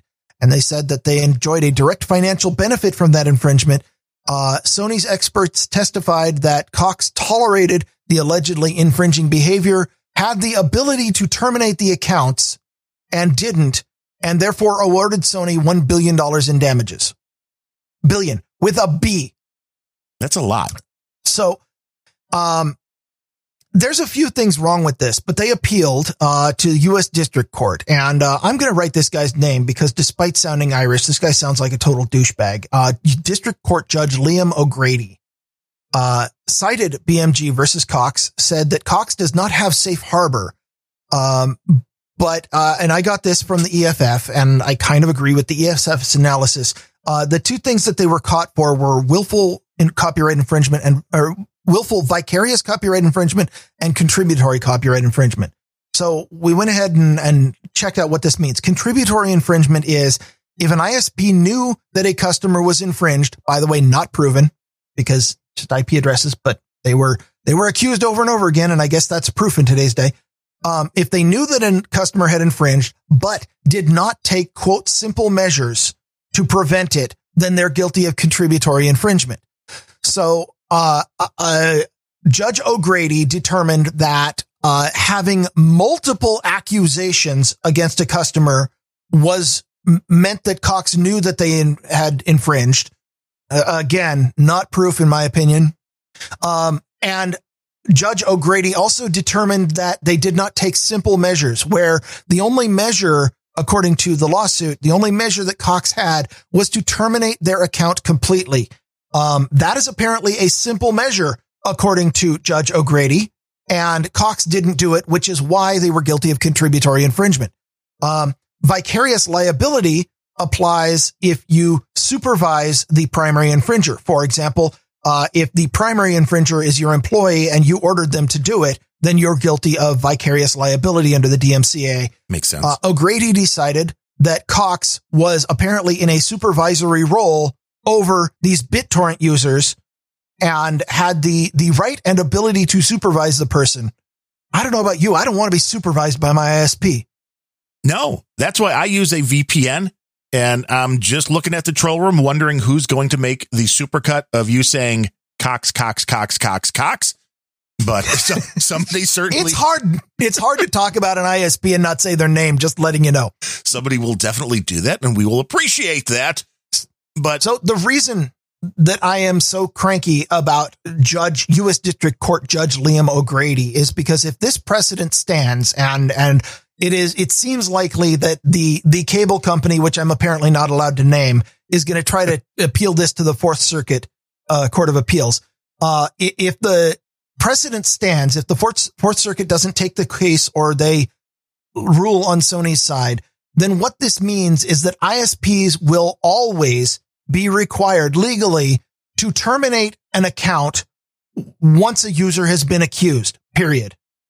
It, because otherwise, uh, you know, this precedent means that if, if you are an ISP, uh, this precedent says that you supervise all of your users and that a simple measure to respond to an accusation of infringement is to cancel the account. And if, if you're Comcast and, uh, this, this happened, by the way, the, the one thing I would point out, Comcast is based in Pennsylvania and, uh, Liam O'Grady is a district court judge who presided over this jury in Eastern Pennsylvania. Um, so this case in 2019 happened where Comcast is founded is, is headquartered in Philadelphia. I am not surprised in the least that if, if this case is now the, the case law in Eastern Pennsylvania, that Comcast is going to sit here and go, uh, accused of copyright infringement. Yeah, I guess we have to terminate your account. So if, if they only did it for eight hours, I feel like they, they held back. Maybe, but I mean, you're right. You can't tell by an IP address who actually committed the offense. We've talked about the device, the Winston privacy device, now dead, but it's still working. So not dead, but the company pretty much where they don't allow large files through it, but you can definitely get pinged that somebody was going to a website or something like that. So I don't know how that might react with people using uh, that device or devices like it.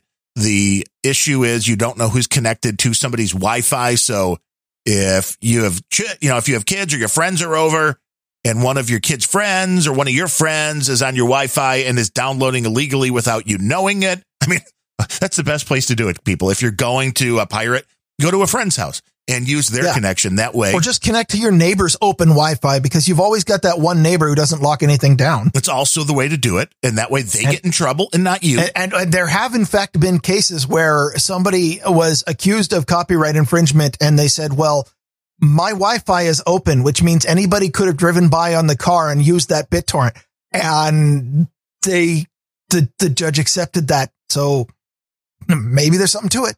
There, I can understand because that's at least offering an easy, uh, an easy explanation. You know, guilty with an explanation. Sure, it was on my IP, but I don't lock anything down. I'm an idiot. So that just makes it easier to do that. But so that's the one aspect of it. The other is when something is done over BitTorrent, is it infringing until you download the whole file? Because if you just grab a small portion of it, that's not, you haven't really grabbed any copyright work, have you? I mean, those all have to be put uh, together at the end. And uh, I'm not sure I would want to test that theory. I court. do. I do. Cause it's like, oh, I accidentally started that torrent. I wasn't going to download the whole thing. I was just testing. Yeah, I was just testing my connection. Well, I'm not certain about the technical details, but if you only get a partial, can you reassemble that and get audio? Because there have also been uh, copyright uh, cases where they determined that only what was it six or seven seconds worth of audio was enough to demonstrate copyright infringement. Well, yeah, which is why you don't see people clipping stuff on YouTube videos and stuff like that. There's a guy that does a bunch of music, like a daily music show, where he interviews a lot of artists. And when he talks about a song, I mean, it's like a three second clip when he you know, just to give people like, oh, this is the song, and then plays like three seconds, and that's it. Because if it's any longer, they're yeah. they're going after you. Well, the, the other thing that a lot of YouTubers have figured out is if, if you're going to be playing any kind of song, talk over it. Right. Because that at the very least makes it a, a derivative work with a substantial change to it. If, if you play it without talking over it, then you're just reproducing the work and it's harder to make the, the case of fair, fair use. But, well, and it's harder for the machines to pick up a match if, well, that's also true, you know, cause they're looking for a hash. They're not magic. These things that tell you what song you're listening to. So it, it's an interesting argument and they've been going through this for how many years now? And I think piracy is way down. So I don't know. It seems weird I, I, that this is the I think time. It is. Dude, streaming has finally made it convenient to get things legally when it's available. Yeah, and I will say that uh, when it popped up on my screen the other day, like, hey, do you want a free month of YouTube Premium? I was like, you know, the ads are Although, getting so damn annoying because we watch I, on the Roku. When I watch on my laptop or the desktop, no ads. And I know I could hook that up to the television as well, but the Roku's already hooked up to the television and I get it.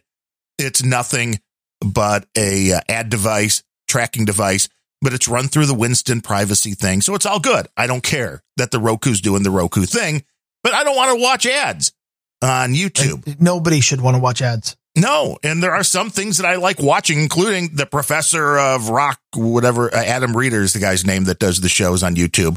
And there's nothing worse than watching like a 20 minute episode that's, you know, an interview of some rock star that you like, and like every eight minutes they're cutting to commercials. You know, it's it's a pain in the ass. So I'm like, oh sure, I'll try. Yeah. I'll try the one That's month. unwatchable. Yes, I, I, I, know lots of people have figured out how to divide their attention. It, it, unwatchable. It is. But it is unwatchable. If, if you, if I may request that you allow me to rant briefly. Oh, okay. Uh, I want to. I, I'm going to make a case in favor of piracy over streaming services. Um, the floor is yours.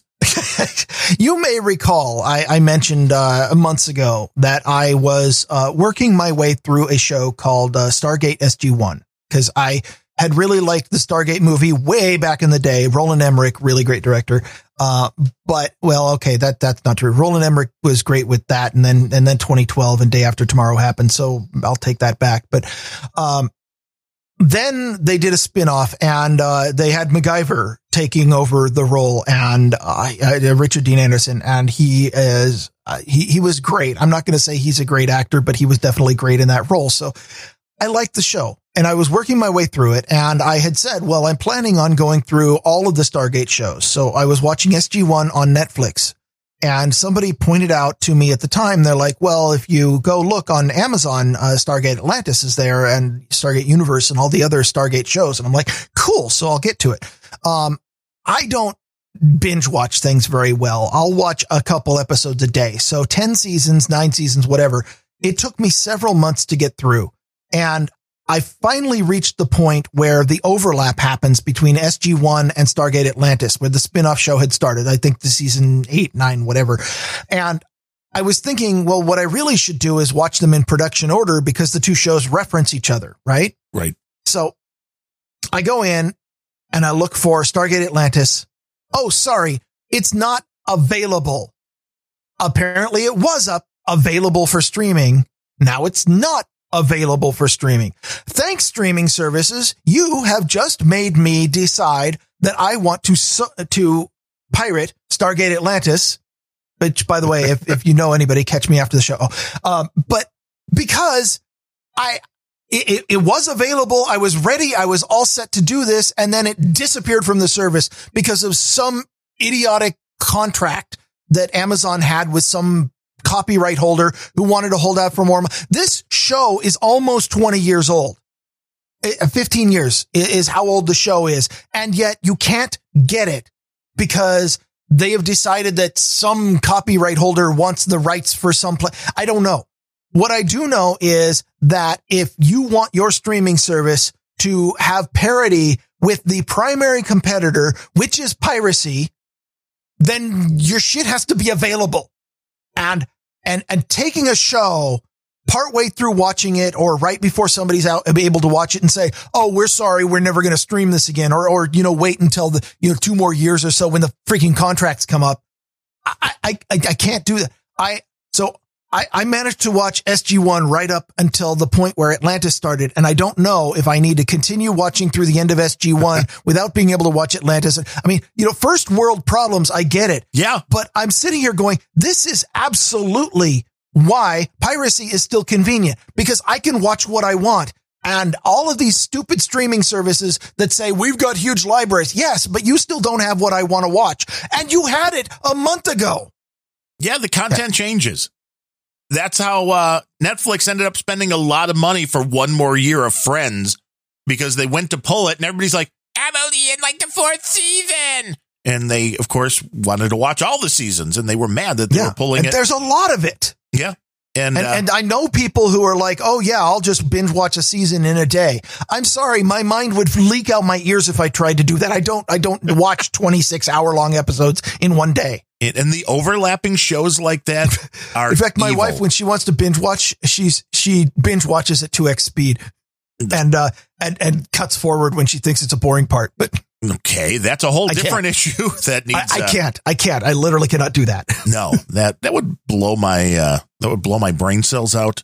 But the shows that do these interactive, you know, crossover shows, it's the reason why when uh, Chicago Fire came out, I thought it was a pretty good show. We watched the first couple of seasons, and then Chicago PD came out, and I thought that was a decent show, also on its own. And they start doing episodes where they would cross over because they're like, hey, hey, we're in the same city. We have characters that overlap. This will be great because it gets people that are watching one to watch the other if you're not watching both. And I yeah. was fine with that.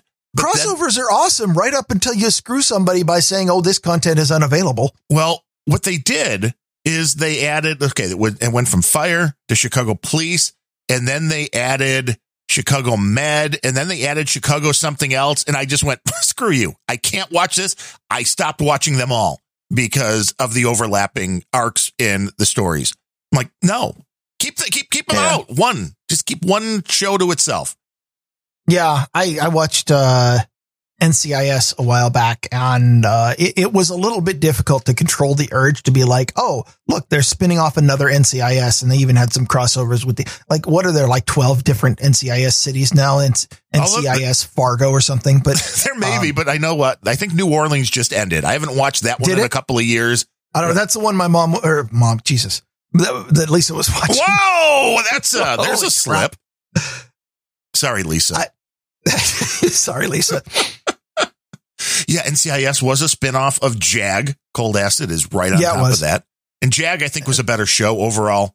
But uh, you know. yeah, uh, it was it was all the same producer. Um, in fact, I think it was the same producer as uh, um, uh, what was what did he start with? Uh, Quantum Leap, right? Yeah, which was um, a good show as well.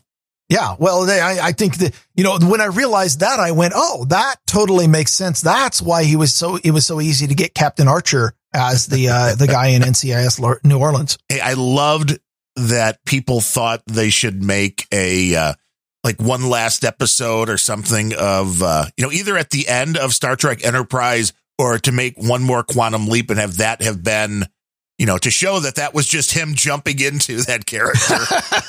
I'm like, oh, that, that would awesome. mind blown, man. You talk about either Bellisario, one, that's his name. Yeah, the fans would have either loved that or hated that with a passion, which is kind of television. And both reactions would get them to watch more, so they should have done it anyway. Exactly. Exactly. As long as you don't have to watch the commercials. So that's. Oh my gosh. Okay. Before Quantum Leap, Bellisario, who did uh, NCIS, he did Quantum Leap before that. He did Magnum PI before that. This guy's a god. You, it's a lot of winners. There's no doubt about it. Uh, I'm still not going to watch all of the NCIS. There's too goddamn many of them, and they're all the same formula. Oh, they are. And we talked about that in one of the first Grumpy Old Ben, just the very formulaic nature of those television shows. Cause you're like, you don't really even have to pay attention to them because you know if you catch it within the first 15 minutes, they're doing this. If you catch it within like the no. next, they're doing this. And, and, that's why I was able to watch. I, I, watched like 12 seasons of NCIS. I don't know how many there are. I, I quit, but, um, because it was it was, I need to focus on coding on this screen and I just need some noise on the screen on the other side. And I knew damn well that like I don't have to follow the plot because it's the same plot every episode. Yeah. The main characters usually aren't getting killed, although NCIS killed off a few. A couple. But, uh, and then when they did, people were like, ah! Yeah, well, and it was always, always in a season finale when they did it. Yes. Well, yeah he they understand the uh, the the cliffhanger thing. It works. The cliffhanger works. So uh, I mean, I was A team too. Wow, oh the A team. Damn. Okay. Yeah. Well, here's here's a question for you. What color was the A team van? I you're asking a colorblind person. okay. See, without with that said, though, uh, it does. You're not relying on that particular. It had a red stripe on it. Right. That's the only thing I care about. Now, the reality is most people, and I was one of these people, believe, uh, see, NetNet says the van was black and red. Uh, Cold Acid says black with a red stripe. And that is not entirely true. It was black on the bottom, but a dark gray, right? Silver on the top end, which most people think it was all black with a stripe. But when you go back and look at pictures, it's, it's very much the, uh, the Mandela effect because I would have sworn it was all black. And I'm, I think the Hot Wheels, you know, van that I had as a kid was probably all black because it was easier to make. And maybe that was a part of it. But I would have sworn that it was a completely black van with the red stripe. But no, it was a silver or dark gray top with a black bottom. And once you go back and see pictures, you're like, that doesn't look right. and I don't know how that happened. Our brains are very interesting organs. So, lest you think that uh, you know all copyright regimes are completely awful, I wanted to pull one more copyright troll case. Uh, this one from the EU. Uh, this one was uh, Mircom versus Telenet. Mircom is a uh, a copyright troll from Cyprus, and Telenet is uh, an ISP from Belgium. Uh, Mircom sued Telenet for the identities of users that alleged to have shared via BitTorrent using. Uh, they used a third party provider because there are, of course, there's companies out there who will service to provide a service to copyright trolls to run a BitTorrent honeypot and then provide you the IPs. That, uh, of course, that exists in the microservices world. Um, Mircom then, uh, you know, they sued, went to the, the EU Court of Justice and, um, the Court of Justice CJEU court, uh, ruled that Mircom was behaving like a copyright troll and told to stop it. Uh, they said they ruled that the request for information must be non-abusive, justified, and proportionate. So somebody in the EU at least has some common sense, much better than, you know, Judge O'Grady in Eastern Pennsylvania. Well, I think it's just a lot of people don't understand the technology. They don't understand what's going on. They just go, Oh, somebody said piracy. Oh boy. And then they, they snap to it. And without understanding how it works, without understanding who has access to the machines on that network. I mean, for most small businesses, you have one IP address that can then be split between hundreds of people. So that would just be like, well, we're going to, we're going to hold the company responsible. It's like, and I mean, there you may be a little more because you can block and you could say your IT guy is responsible. But for most well, this- residential buildings, a lot of the, uh, I think apartment buildings sometimes are sold as, you know, one account that are then split up and it gets really complicated really fast when you start dealing with Wi-Fi not knowing who's connected to your machine, to your router, either intentionally trying to do it because that's how they know they should be downloading the pirate content, or you live in an apartment building or in an area where there's so many Wi-Fi hotspots and they aren't locked down. My, I mean, devices here constantly go to one of the different networks. It's just depending which one's the most powerful wherever the thing is at that particular time. Sure. And uh, m- most devices do.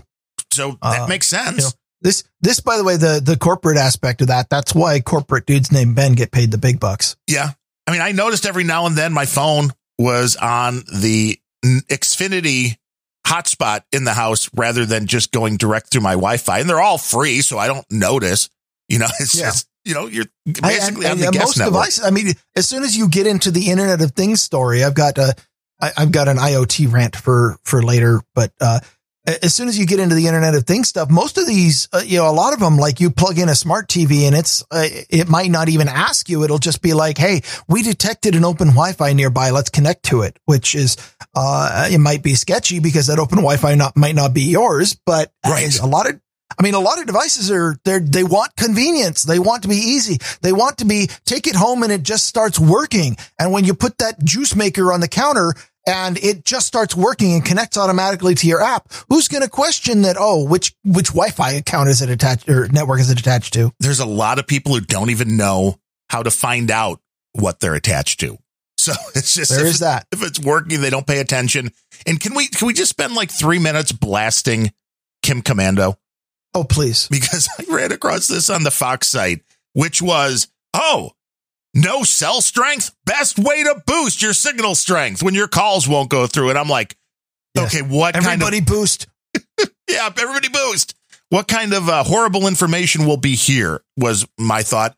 And this is what I got. The first thing: rule out the basics. Make sure your battery is fully charged. it's actually okay, says, this uh, uh, make sure your phone is on. Kind of. it, it, the the line was a fully charged battery is your friend. No, it's not. It's a fully charged battery. I have friends. They have nothing. They're not batteries. J- judging only by the meme screenshots I see on NAS, nobody keeps their battery fully charged. Well, you're not supposed to. I mean, if you charge to only like 80%, your battery will last exponentially longer, you know. Allegedly. I don't I don't know. With these lithium ion batteries, I thought that the, the end of life was always when they turn into a giant pillow and inflate your phone. They could be blowing up at any time. That's possible. So yeah, okay, there's that. And then number two, try the good old IT standard, which of course turn it off and on again. so yeah. they're, they're actually saying if your cell string signal isn't strong enough where you are, reboot your phone. Okay, I, I, hate that this works, but that absolutely works. Really? It's you somehow get more bars by just on my rebooting? Android. Yeah. Why? When I go over to Tony's place, my phone will go into a fast usage mode and I don't know what it's doing, but I think it's like connecting and reconnecting or something. And if I reboot the phone, then I get a lot more battery life and I get uh, a lot more cell signal.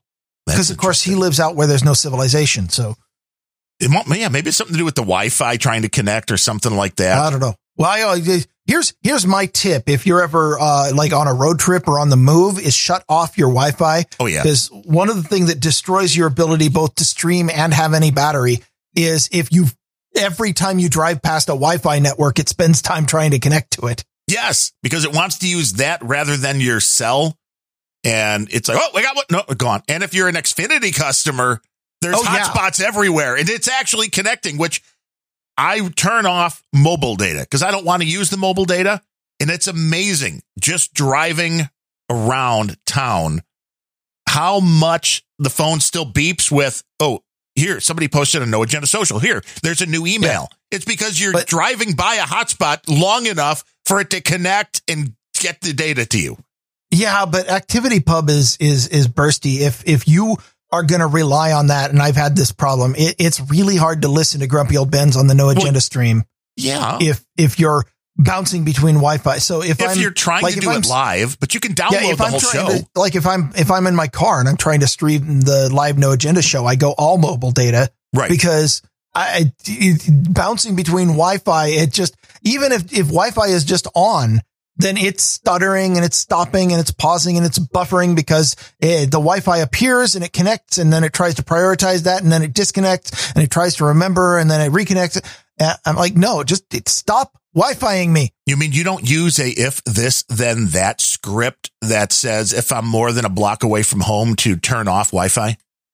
I do it manually. Am I really that dumb? No, that's actually better, but that's uh your old school man. Uh the third suggestion, if you're not getting a good signal, this is this is revolutionary. Find another spot.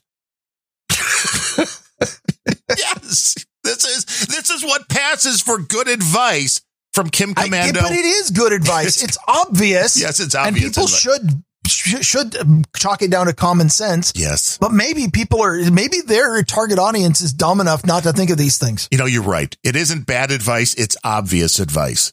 If you have a weak connection, change your location.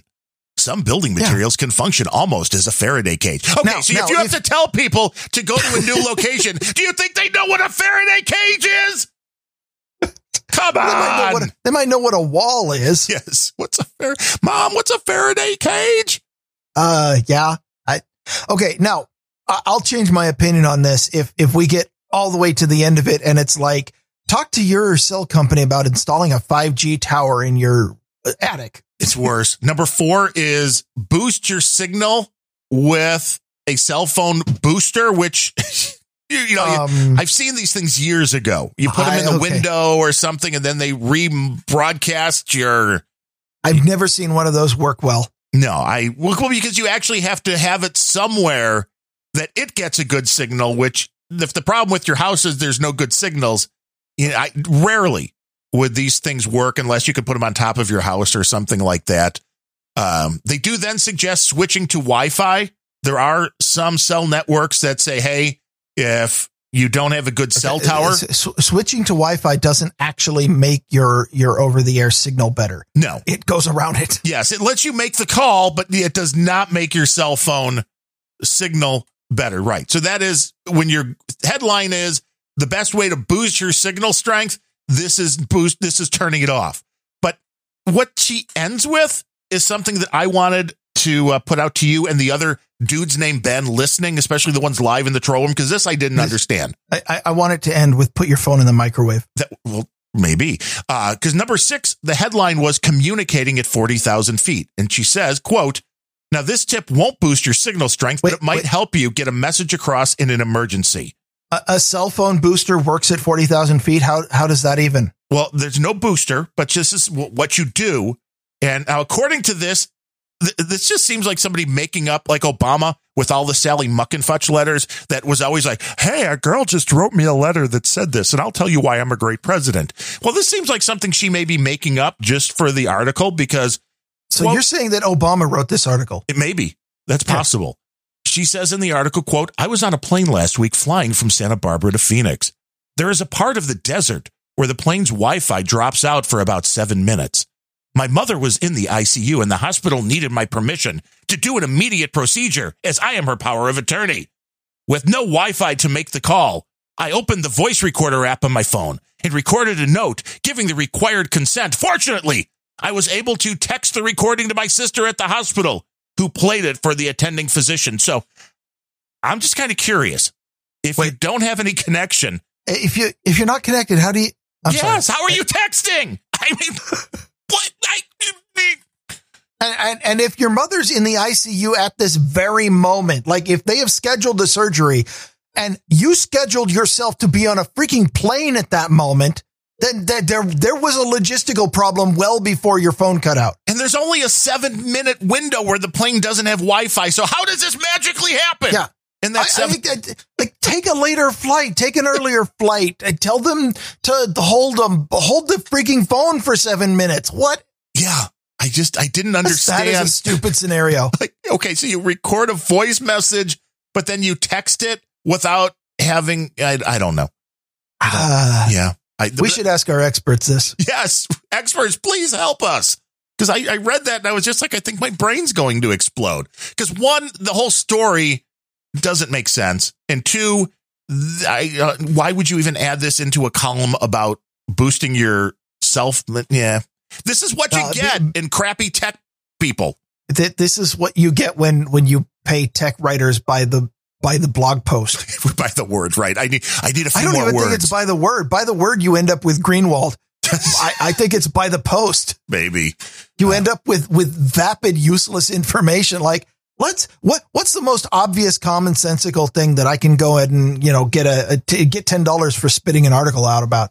Yeah, that may be the case. I just want to know how you can text an audio file without any connection. If any dudes named Ben know that magic, feel free to, Um, uh, I, to I mean, out. MMS will will send an audio file. I but I you still need know. a connection. Well, eh, yes, MMS is limited by the fact that if you have no connection, it won't send things. You know, unless somehow she was connecting to a cell phone tower at 40,000 feet over the desert, which seems unlikely. She probably uh, was connecting to the. I don't know. Maybe there was another customer on the or a flyer on the plane who had a a, a satellite signal or something stupid. I I don't know. Anything could I- happen. the, the entire scenario was so idiotic and contrived. Well, what if what if they have to do surgery right now while I've scheduled my flight? And like, well, then then you did something stupid. and they somehow got the message to you a split second before you hit the magical seven minute Yeah. window of no connection. It's a dumb scenario. And I then she knew that there was a seven minute window of no connection. So don't know. Uh-huh. I, I, you cannot in 2021 be telling me that you actually expect the blog writers and and people who call themselves journalists to post useful and awesome information 100% of the time. No, this eh. was awesome. I mean, I thought it was hilarious. Not useful though. yes. No, not useful at all. But what is useful is having experts on the show because we work on the value for value model, which has nothing to do with crypto. But yes, you can use crypto. So, I mean, wait, I guess that means it has something to do with crypto, but it doesn't rely on crypto. We put the shows out there. No, our show relies on crypto. We do for more If, content. if there wasn't crypto, what would we complain about all the time? Oh, that's a good point. But we don't have a paywall yet. I mean, we talked about that on the previous post show. We need everybody to start turning more people on to Grumpy Old Ben's. Hit them in the mouth, kick them in the nuts, let them know they should be listening to Grumpy Old Ben's as their podcast of choice. And uh, that would be appreciated. But we do rely on people supporting the show monetarily to keep the microphones on, the connections going. I mean, I know no agenda. JCD's connection went bad again just like two days after getting a whole new hardware bit put in to take care of that.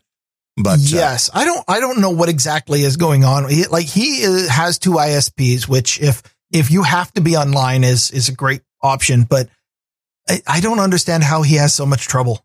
I don't know. I, I don't. think I, I don't know if it's wiring or if if Comcast is just awful in that area or uh, yeah. the NSA has him tapped in a not. Because I I, I tell way. you what, one of my two ISPs here is Comcast, and we do not have these problems. Yeah, pound on that baby. Uh, Knock on wood. we, we do have two executive producers for today's show. The first is our buddy Sir Lee Mofo coming in with double nickels on the dime, $55.10 with a note that says, You guys are the best. Hope you keep on keeping on. I mean, unless we, unless we're in the pro- yeah, I mean, if we're, if we're in the process of turning it off and on, I mean, for a brief moment, we'll be off, but then we'll be back on again. Well, we might keep on turning it on. keep on turning it on and then off and on if there's a problem. It's the tech way of doing things. Well, he's right about one thing. We are the best. We are. Yes. At what? The I best at what? I'm not going to specify. don't- or but we speculate. Yeah, we don't want to speculate on what we may be the best at. But we appreciate that surly mofo. And then coming in all the way from Finland with $50, it is Sir Semi who says, ITM GOB, stay grumpy. Don't, don't tell us what to do, Sir Sammy. Yeah, screw you. I'll be grumpy on my own time.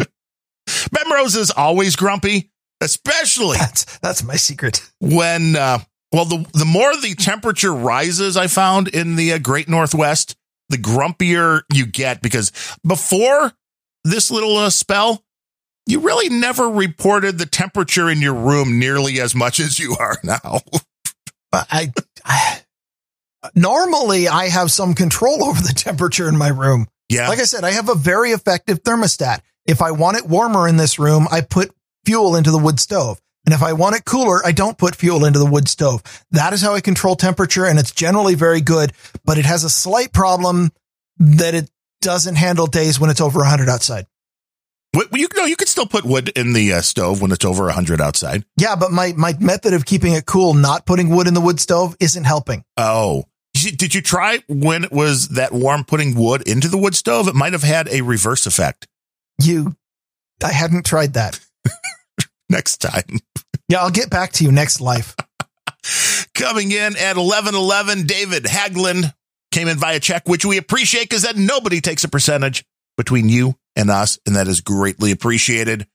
Lavish Oh, came and- in. Yeah. Oh, I'm sorry. I, I was just going to go ahead and, and because you seem to expect it, I was going to report the temperature. And the reason why I am in such a happy mood today is that it is currently 63 degrees in the room where I'm sitting. Ooh, finally. It's been a while since it's been under 70 in that room. Yeah. Yeah. It's, uh, it's foggy outside and a little bit overcast. And I'm, at some point, the fog will burn off and that horrible yellow thing will come out and try to kill me again. But right now, I'm pretty comfy. Yeah. Uh, It's almost always the little lamp on my desk here, which has a little uh, thing built in that'll tell you the temperature 68 degrees. That's about the way we like it here. Sometimes cooler, but usually not warmer than that. But Lavish came in with 10 bucks, which was during our post show on the last show. And his comment was just work, work, work, work. So I guess he wants us to continue doing the work. I, I, I, Or maybe I'll, I'll he start wants one us of these to go to work. He's like, No, I- go work. Yeah. I, I mean, I, I, at some point, maybe I'll start working. We're, we're going to try. Maybe, maybe one day. And, uh, and we had some requests for people like, well, where are the, uh, the post shows posted? It's like, well, they're not yet. I mean, there were two of them that were posted from a, a long, long time ago. And we posted those just to see how the whole thing worked over. at- Most of our post shows are just random conversation between you and I yes. that happens to have a troll room listening in and, Yes. and trolling us. and they aren't normally posted anywhere, either to Yeah. Patreon or to our servers. They're I recorded. mean, we, we, we try not to say anything important during the post show. And it's pretty easy when you don't say anything important during the main show either. yes. But no, we don't, we don't publish our post show because it's just shooting the crap. Uh, Yeah, and maybe something we will do. It would have to be on a completely different RSS feed. I mean, we have the bandwidth to do it on the host. I just don't know if there was really that much of a need. We don't want to, I mean, nobody is missing out on anything right now. The only two that I posted up on Patreon were to test the Patreon private RSS feeds and see how that works because that's when you do the Patreon thing. When you upload things there, that's how your patrons get access to it. They get an RSS feed that is specific to them. So that way, you know, if they stop being patrons, then all of a sudden they no longer have access to that feed. But I mean, the stuff is still there. So it's only so much protection. And it's the way the paywall crap works, which we don't love. But as we talked about on the show, post show, the last show, we talked about our buddy Carl that does Who Are These Podcasts, who does use Patreon for a couple of extra shows a month and is making about 6,000 bucks a month through Patreon. And that's just a lot more by. than we, yeah, that's a lot more than we are. And I love the value for value model, but the reality is there are other models and we've talked about that in the post show. You know, there may be other things to look at in order to help this become a more viable show for, uh, you know, keeping us able to buy food and have a roof over our head and all that kind of stuff. So, you know, So, so basically what we're saying is that if y'all don't step up, we're going to take Grumpy Old Bens behind a paywall and probably make even less money than, no, yes, you never know. that's, that's very much not what we're saying. No, but we're just, you know, we're putting it out there that we need more people hitting the mouth. And Cold Acid points out there are competitors to Patreon, including something called Subscribe Star, which, Yes. yeah, we're not married to any one Yes. concept. Subscribe Star is where I get a lot of my, sm- I, I'm, I mean, uh, I hear that it's another alternative. hey, as long as it's a place that don't censor, they be good. But coming in at 10 bucks, our buddy Stanto, all the way down in Aussie land. And as always, we'll give him a fuck cancer. Uh, we appreciate his support of the show. So we've got uh, uh, Australia, we got Finland, we got the United States. We're all over today, which we appreciate. And coming in with another check for $6.96, Betty Solero. And we've seen a bunch of that. She's working her way to be a damn guru. Oh yeah. Yeah, her name pops up quite a bit and I, I absolutely approve. Thank you. And we appreciate So- that, Betty. Yes. Much thank you to Sir Lee Mofo, Sir Sammy, David Haglin, Lavish, Stanto, and Betty Solero. And you too can be a part of the fun by going to grumpyoldbens.com slash donate where you can I didn't click give that. away too much that I just read that, did I? No, you know, you it's reading comprehension. I mean, you're getting better. At least the modem squawk hasn't ruined your reading comprehension yet.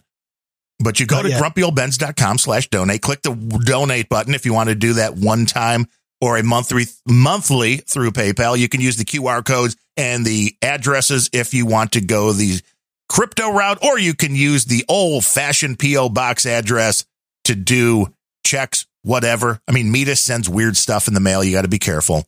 But all those options are right there. Grumpyoldbens.com slash donate. And we appreciate everybody for supporting the show and for helping us spread the word by telling friends, hitting them in the mouth, kicking them in the nuts, you know, turning off, turning their uh, hard drives off and on again, or whatever you want to do.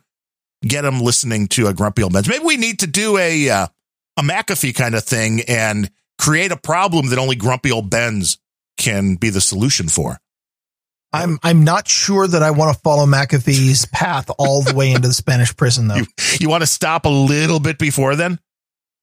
Well, I do like the idea of not paying taxes, but getting on Hillary's hit list may not have been the right choice. No. I mean, I like the idea of having a super yacht that you could just cruise the uh, the seas with. I like the idea of having a super yacht too. Yes. Yes, yes. And I don't uh, even cru- need to cruise the seas. It'd be just like, yeah, I could just hang out in the harbor here well, no, see, then you're still till under the the, Coast Guard comes jurisdiction. and yeah. You need to get out into uh, how, however far it is Oh, yeah. now for I, I mean, I'm just going to hang out here 12 miles off the coast. right.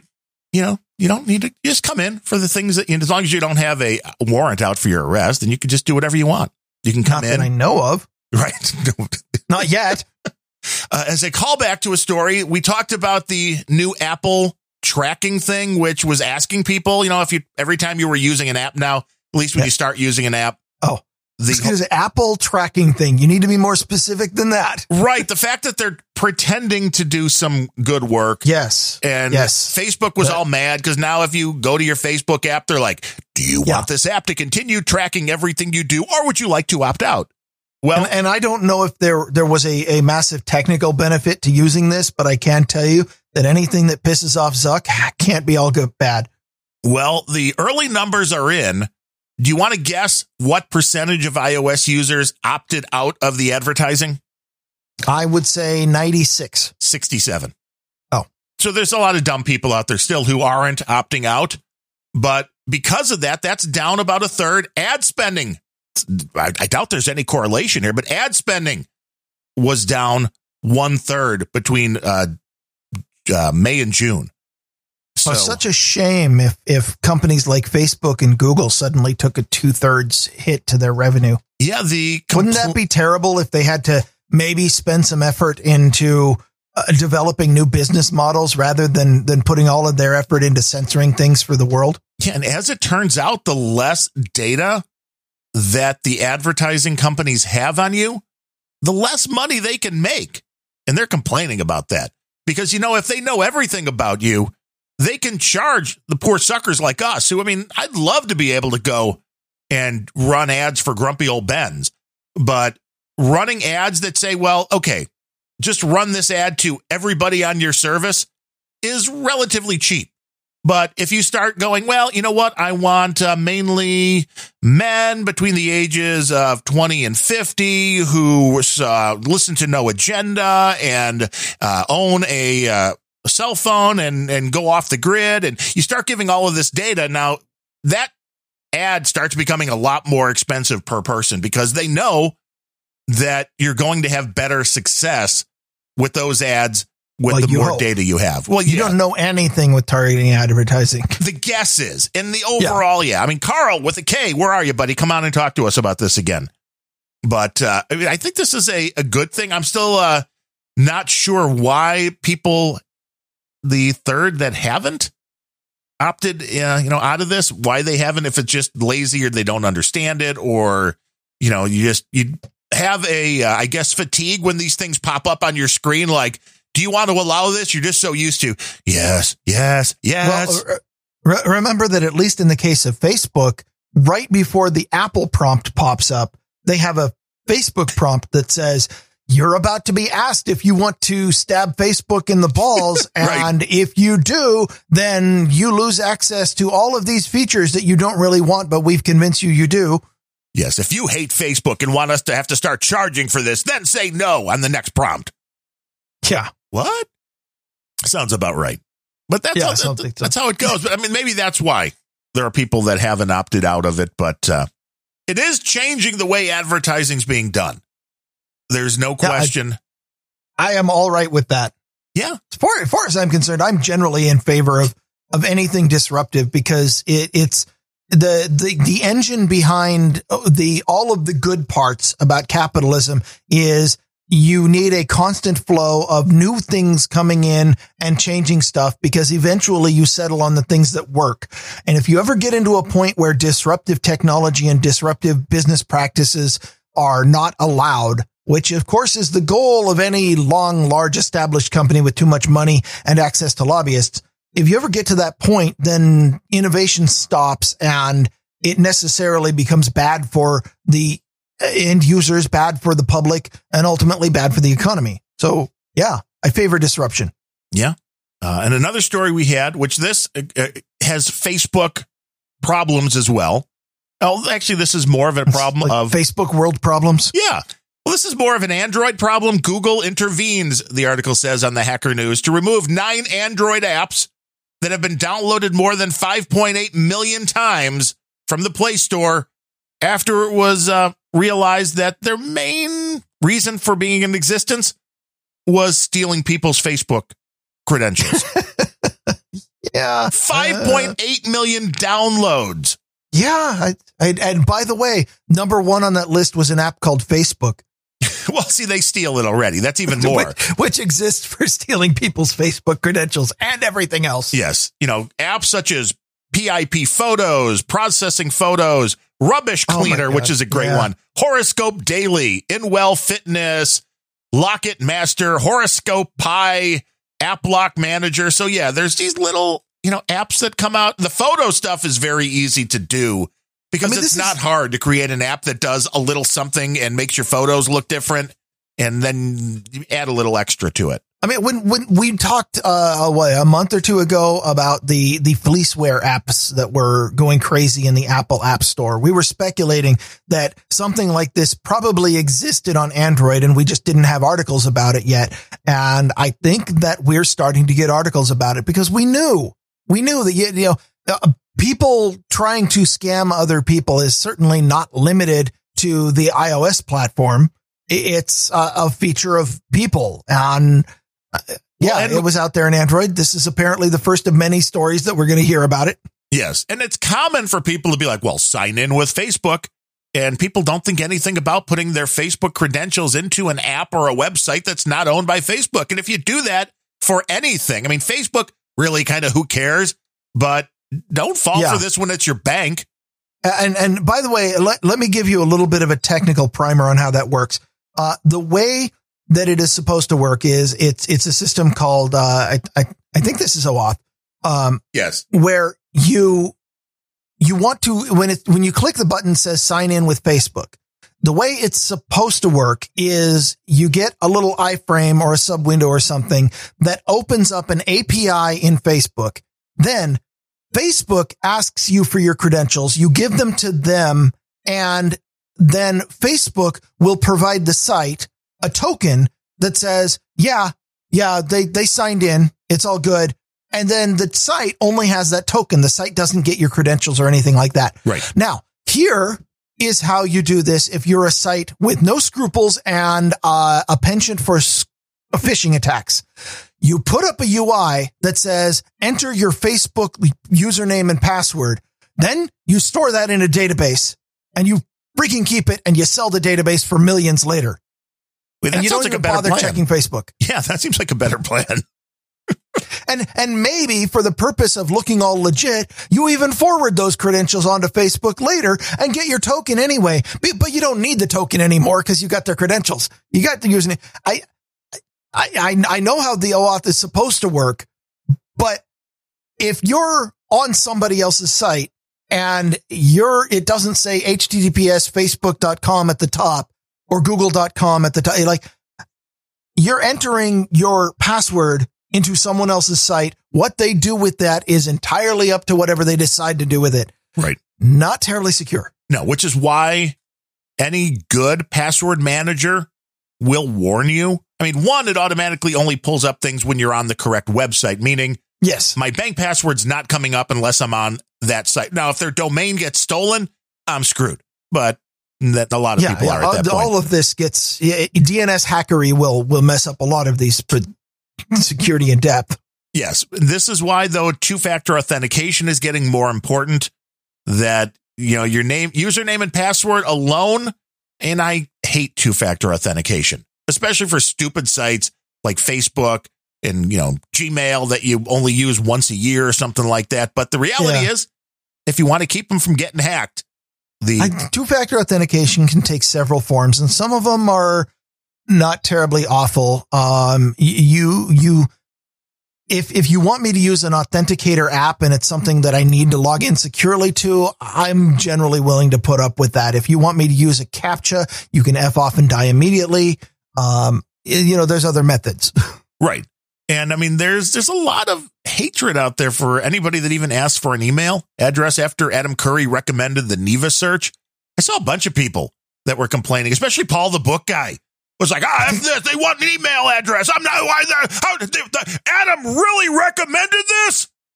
I mean, that's pretty much what I sounded like on Friday when I said I'm a little skeptical of, of their requiring an email address. yeah. And I'm like, well, it's easy enough. Get a proton mail address and attach that to it. I mean, don't give And I think I suggested Hotmail. Yes, yes, you did because you love use of Hotmail. Uh, but you know, this is a case. You know, they're trying to track the. I mean, I understand. I have relatives I'm not going to call out who still have an AOL.com address. Damn, probably your mom would be a guess. The uh, there are Not ways, my wife. right? Well, you get confused too between those. The uh, reality is there are a few companies I'm sure doing this. One of them was Mullvad VPN, which didn't even ask for an email address, which also makes it, I think, a little less secure because you don't have a username and password there. They just give you like the 30 digit, whatever it is, code that is your account name, account number. That What- sounds so secure that you're you won't ever nobody is going to be able to get that from you unless they get a picture of the post-it note you have on your monitor. Yeah, I don't know exactly how that works. I'm sure if it gets compromised, they just give you a different number or something like that, but there is no email to attach to that account, which is good. But if anybody that's taking payment, you're usually going to have to attach something to it, you know, unless you're doing crypto, which, uh, you know, has its own issues as well. But I didn't have a big problem with it having to tie an email address to it because they're a paid service, which means they need a way to charge you. Now, they could have done the Mullvad thing, and maybe they will because it's a new company and they haven't really worked all the kinks out yet. Maybe they'll look at something like Mullvad and be like, well, you know what? If you really like our service, we'll give you three months free and then you can send cash in. You don't have to give us an email. We'll just give you an account name and number or whatever, and that's how you'll log in. But, you know, I, I didn't think that was that big of a deal. What else you got? Me? Sure. Uh I got well, I'm, I'm trying not to look at the time. We're we are over time, but that's that's normal for us. Uh, the only other thing that I have is a uh, an interesting result from Northeastern University about what happens when you're done with your Echo device. Ooh. I mean, when you like have to get rid of them, ex- Yes. dispose of them. So, uh, some researchers from Northeastern University did a study where they bought 86 used Echo Dots from from eBay, from uh, uh, you know auction. I'm, I'm not sure exactly how they got all of them, but they managed to acquire used Echo Dots over 16 months. They got 86 of them. Uh, they also create bought um, uh, six brand new ones so they could add to it. Um, because they, they, what they were trying to do was determine exactly what kind of information was available. And the 86 was to see what's going on out in the wild. And the six was so that they could put information in and then use the techniques without violating privacy rules to find out is the information really in there. So, uh, some of this is extrapolating because these people seem to think that ethics would prevent them from really invading the people's privacy. However, what they found, the very first thing was they checked each one of those 86 echo dots for, uh, did the person when getting rid of them, uh, uh, you know that the device has a, a mechanism. It's a step that you can take called a factory reset. Correct. It is the thing that says we want to nuke all data on this device and take it all the way back to what's in the factory. Right. And remove What it from my account. Yeah. What percentage of Echo Dots of the used and, and discarded ones do you think had been factory reset? Now they're buying this on eBay. So I'm assuming the it's, it's hard to say because if they got this from a company that was supposed to be fixing them and refurbishing them, then they don't care. I'm guessing the number is going to be pretty low, um, between five and ten percent. Uh, they well, they were getting them from eBay, uh, mostly. I, I'm not sure if there was a refurbishing company or what. Uh, 38%. Okay, so that's more than I would have guessed. A guessed. little, a little over one third had been factory reset. Now, for those who aren't what the- familiar with the device, that means if somebody bought that device and it wasn't factory reset and your account information was still on there, the minute Yes. they plugged it in, It's They- still provisioned. It's Yeah. still attached. It's still attached to your account. It still has all your Wi-Fi passwords. It has your router MAC address. It it has your Amazon account credentials. right? You well, can beyond take- that, you You could If- just if say the- device, order 10,000 large condoms. And that whoever you got that Yeah. device from. It- you can you can plug this thing in if it hasn't been factory reset and you sell it on eBay. You can the next person can plug it in. Say you know Alexa, who am I? Is probably the easiest. It's going to give your full name. Ooh, fun. But, um, yeah, I, I when, when they're not, when they're still provisioned, um, you can, uh, you can eh, control smart devices. You can create orders. You can query package deliveries. You can use a feature called drop in, yes. which is, I didn't know about this feature, but it, it- you can say something like, uh, Alexa, drop in on kitchen. And if you have an echo in the kitchen or, or you have a, a, a- a smart doorbell or, you know, maybe your smart fridge has a speaker on it, you can start talking out of somebody's fridge. Well, it's beyond that. If you have family members or whatever and it's set up, if you say drop in on mom, that will go and start up a uh, a connection so you can hear what's going on. It doesn't have to be in and the I'm same sure it tracks location. mom all over the house. So it just turns on whichever device is nearest. Probably all of them. But uh, yeah, that's uh there, see now that this makes me want to buy used devices and just start going like, you know, drop in on mom, drop in on dad and see uh see what kind of information you can get. I, I, 61% of people didn't even perform the factory reset. But let's talk about the ones who did. Um, um, by, uh, you can, uh, oh, where, where the, I, I just lost my place in my notes. Um, so first of all, when you do that factory reset, uh, if you are not connected to Wi-Fi when you do the reset, it doesn't do a full reset. It will wipe its cache and it will wipe uh, uh, most of its its current information. It'll it'll usually wipe the things like Wi-Fi. It will keep the credentials because if you're not connected to Wi-Fi, then the device is still provisioned. It's still attached to your account.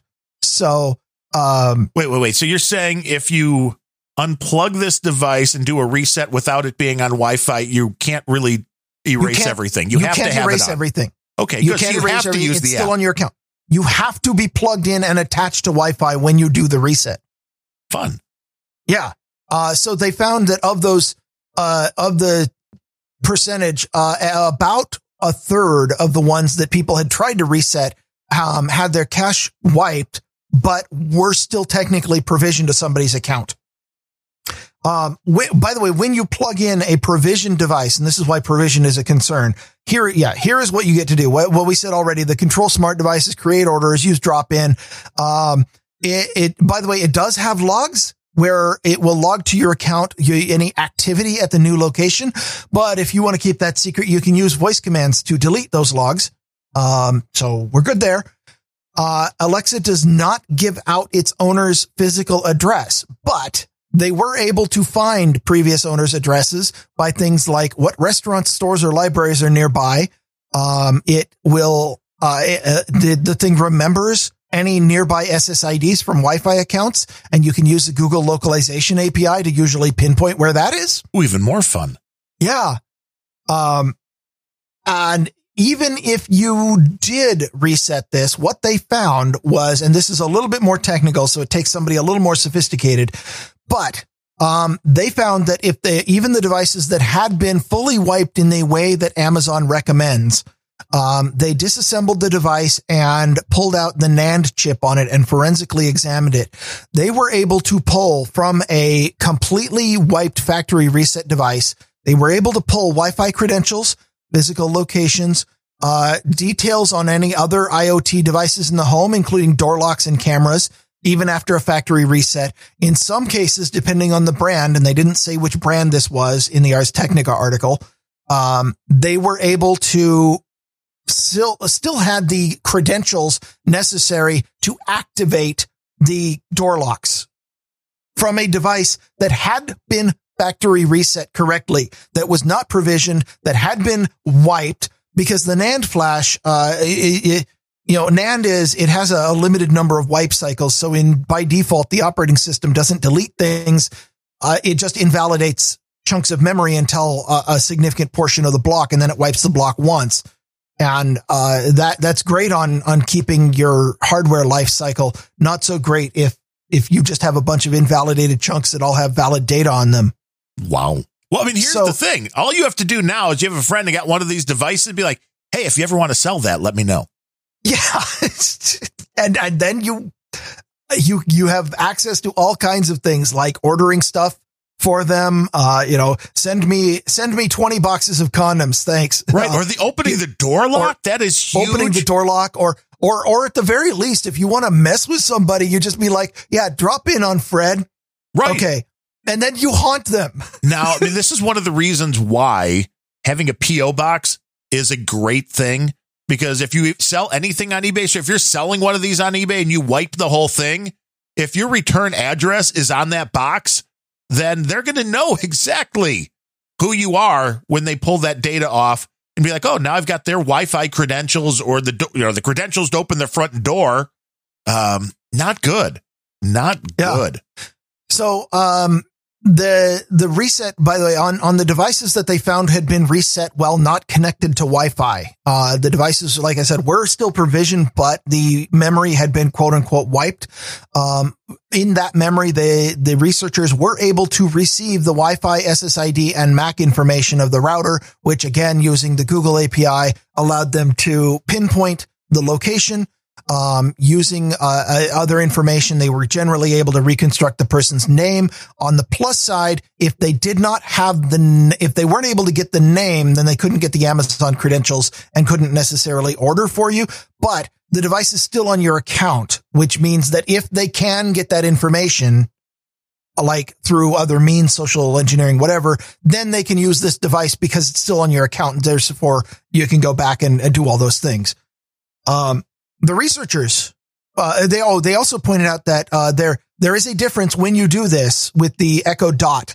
Uh, when you hold the reset, be careful because there are two types of reset. You hold the reset button for 15 seconds and it's going to flash. That's a Wi-Fi reset. That only clears your Wi-Fi passwords. You have to continue holding for another 15 seconds for a total of 30 seconds in order to do a factory reset. And they said that there were a number of devices they found where a Wi-Fi reset had been done, but it looks like they didn't hold it long enough.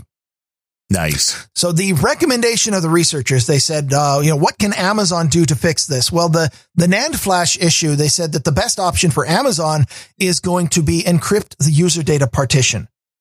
Uh, on, on, because that would pretty much defeat most of the, the techniques where they just pulled the memory chip out. Um, they said that all of these things required you to have physical access, uh, to the device. But uh, as far as I'm concerned, you know that can happen anytime the device leaves your house. Is, is it, did did you sell it? Uh, did your did your roommate sell it because the roommate wants to get rid of your crap because you keep leaving it around? Did, did did you move out of the basement and your mom got rid of it and she doesn't know that she has to turn it on, attach it to the Wi-Fi, and then hold the reset button so she just gets rid of it? That I mean, I, there's lots of scenarios that can result in this problem to happen. You know, did did did it just somebody walk in and be like, I bet this can resell and seal it. They're, they're easily pocketable. Um, but the recommendation, you know, the recommendation that I would make is if you are planning on getting rid of this, the factory reset is an absolute minimum, but maybe just don't resell it. Like if, if you have an Echo Dot and you're done with it, take a hammer, destroy that NAND chip. That might be the only way to keep yourself safe. Wait, I don't even know what you could get for it because I think they were selling the new ones for like 25 bucks. So I, it's not like you're going to make a whole ton of money on this. I'm more thinking of what kind of nefarious things could be done with us buying a bunch of old Echo Dots and adding something to them and reselling them. Like, what could you add to that thing that will totally screw somebody's home Wi Fi security and send everything back to you? And I mean, buying this well, I mean, kind of you, stuff you, on the internet? It, it, it's patchable, which means I imagine it's probably possible to uh, add malware. I mean, this this went outside of the study, but yes, but that's like I don't know if I would feel safe ordering anything like that through eBay. Like, ooh, buy, buy a used dot. It's like I can buy them new for yeah. twenty five bucks. So I mean, uh, you sound like the the people who go on eBay and be like, uh, you know, box of used USB sticks yeah. 10 bucks. I mean, I did buy uh, two for the Ooma phone that we have because I need my parents were going to move them over to Ooma finally because they're paying AT&T like way too much, like 100 bucks a month for two lines. It's like, get rid of AT&T. They are evil. But uh, I needed one of the devices that would make a fax machine more or less into a wireless phone. So they, they're basically just little boxes that you plug into the wall and then they turn them into a DECT six. So you could plug any wired device in like my Garfield phone and you could just plug any wired phone in and it would put this on the Ooma system. Well, I wanted one of these for them. They normally sell for like 40 bucks. Uh, maybe it was 50, maybe 40, whichever. Then Ooma was out of them. Amazon didn't have them, but somebody was selling on eBay an Ooma business device with two of these things included for like 50 bucks. And I was like, all right, I'll buy that. It did save some money. But now I'm wondering, you know, what could have been added into these devices? Uh, to be fair, they don't connect to the Wi-Fi, so there's a lot less they can get. But if it was something that connected to the Wi-Fi, I wouldn't be comfortable buying like an Amazon Dot or one of these devices that had been pre-owned by somebody because you know you could add a whole lot of fun stuff into a payload into one of those devices. The everybody in the troll room is probably already thinking like, hey, "There's a good idea." then send them to somebody. Like, really? Can you imagine you know, would you trust somebody if if you just? I mean, one, I know you hate these things by default. From uh, you know, I'm feeling exposed to extremist content right now. Yes. Now, if if a package showed up at your house from me, like, "Hey, Ryan, here's a free Echo Dot for you," even if even if you didn't hate the things on their face, would you trust something that came from me that was obviously you know shipped from me, not from the company direct? Like, "Hey, Ryan." I got this is, device. Is this a trick question? Because remember, I get part of my income from you. That's true, but uh, it all depends. You know, like yeah. I mean, I, you know, if I got something from from uh, uh, Cold Acid or Bluetooth or someone, one of the trolls, I've been looking at it go like, uh, well, or, or, you know, if, if something arrived from Metis and it looked like a, a Biden challenge coin. Uh, wait, that did. Right. Well, me, no, it's better. Metis sends you a thing and it's like, here, I set up a lightning node for you on this Raspberry Pi. Hell no. You're like, I'm not plugging that in. What do I look like? I was born yesterday. No, uh, we we had a story about that a week or two ago, wasn't that? Uh, you know, here, take this device. Here's a replacement device uh, for your your crypto wallet. Just enter right. your twenty words into it. Right there, you go. Exactly. It's exactly it. Do not trust gifts from Metis or anybody else without uh, being able to confirm what is and what isn't on the device.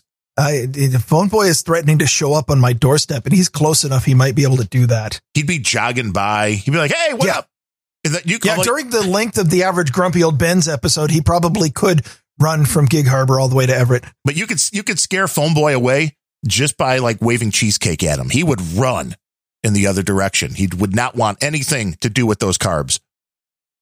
Mm, he- That'd be a lot safer Yeah. too. a lot safer, a lot healthier. And uh, so always beware of these devices. I mean, it's that doesn't surprise me that these devices, when they uh, originally designed these things, that they didn't go to that last step of like, hey, you know what? People are probably going to want to sell these or give these away at some point. Uh, how do we protect their privacy? I'm sure that Uh, was uh, speaking as as a, a software developer and a, a product. It, it- no, they never. They don't think about that. In fact, the only thing we're thinking of is is cross my fingers. I hope this thing boots this time. right. and and and maybe as far ahead as as when somebody who isn't me boots this are they going to be able to get through all of the crashes that i know are still there Uh, DigiGuru says he has an Echo Dot device that will connect me directly to Adriana Lima. Uh, I'll take that. Di- I'll take that device. oh yeah Yeah. yeah and, uh, and and can can you share that with everybody Yes. No, that's not how, No. that's not how it works. This is not a communist system. I would just plug it through my uh, Winston device. And so I would be completely safe. yes you better double vpn that thing you don't know what kind of viruses she's carrying Yeah, that's days. true. That's true. But uh, I mean, it's worth the risk, I think.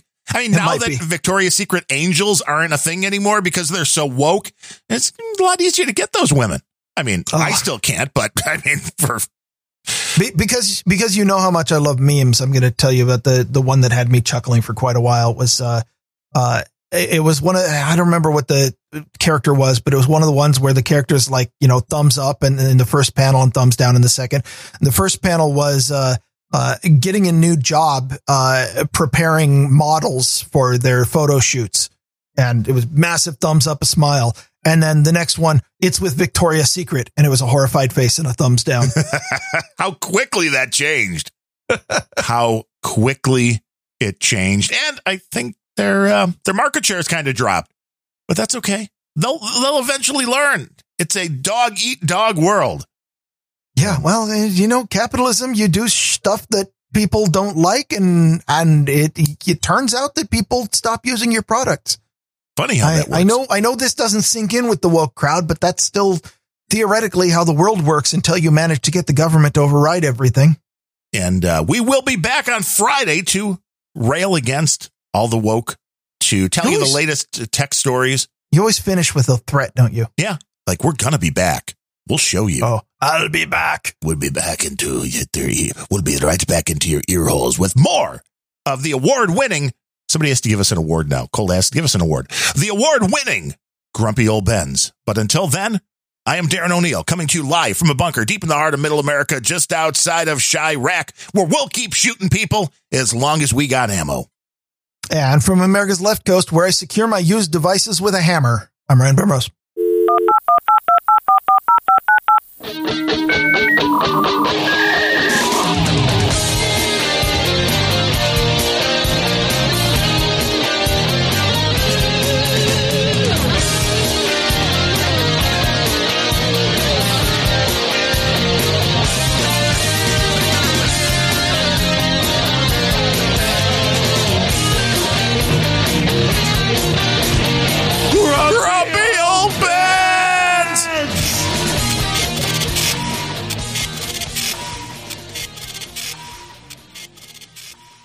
We uh we refer to that as brute force security.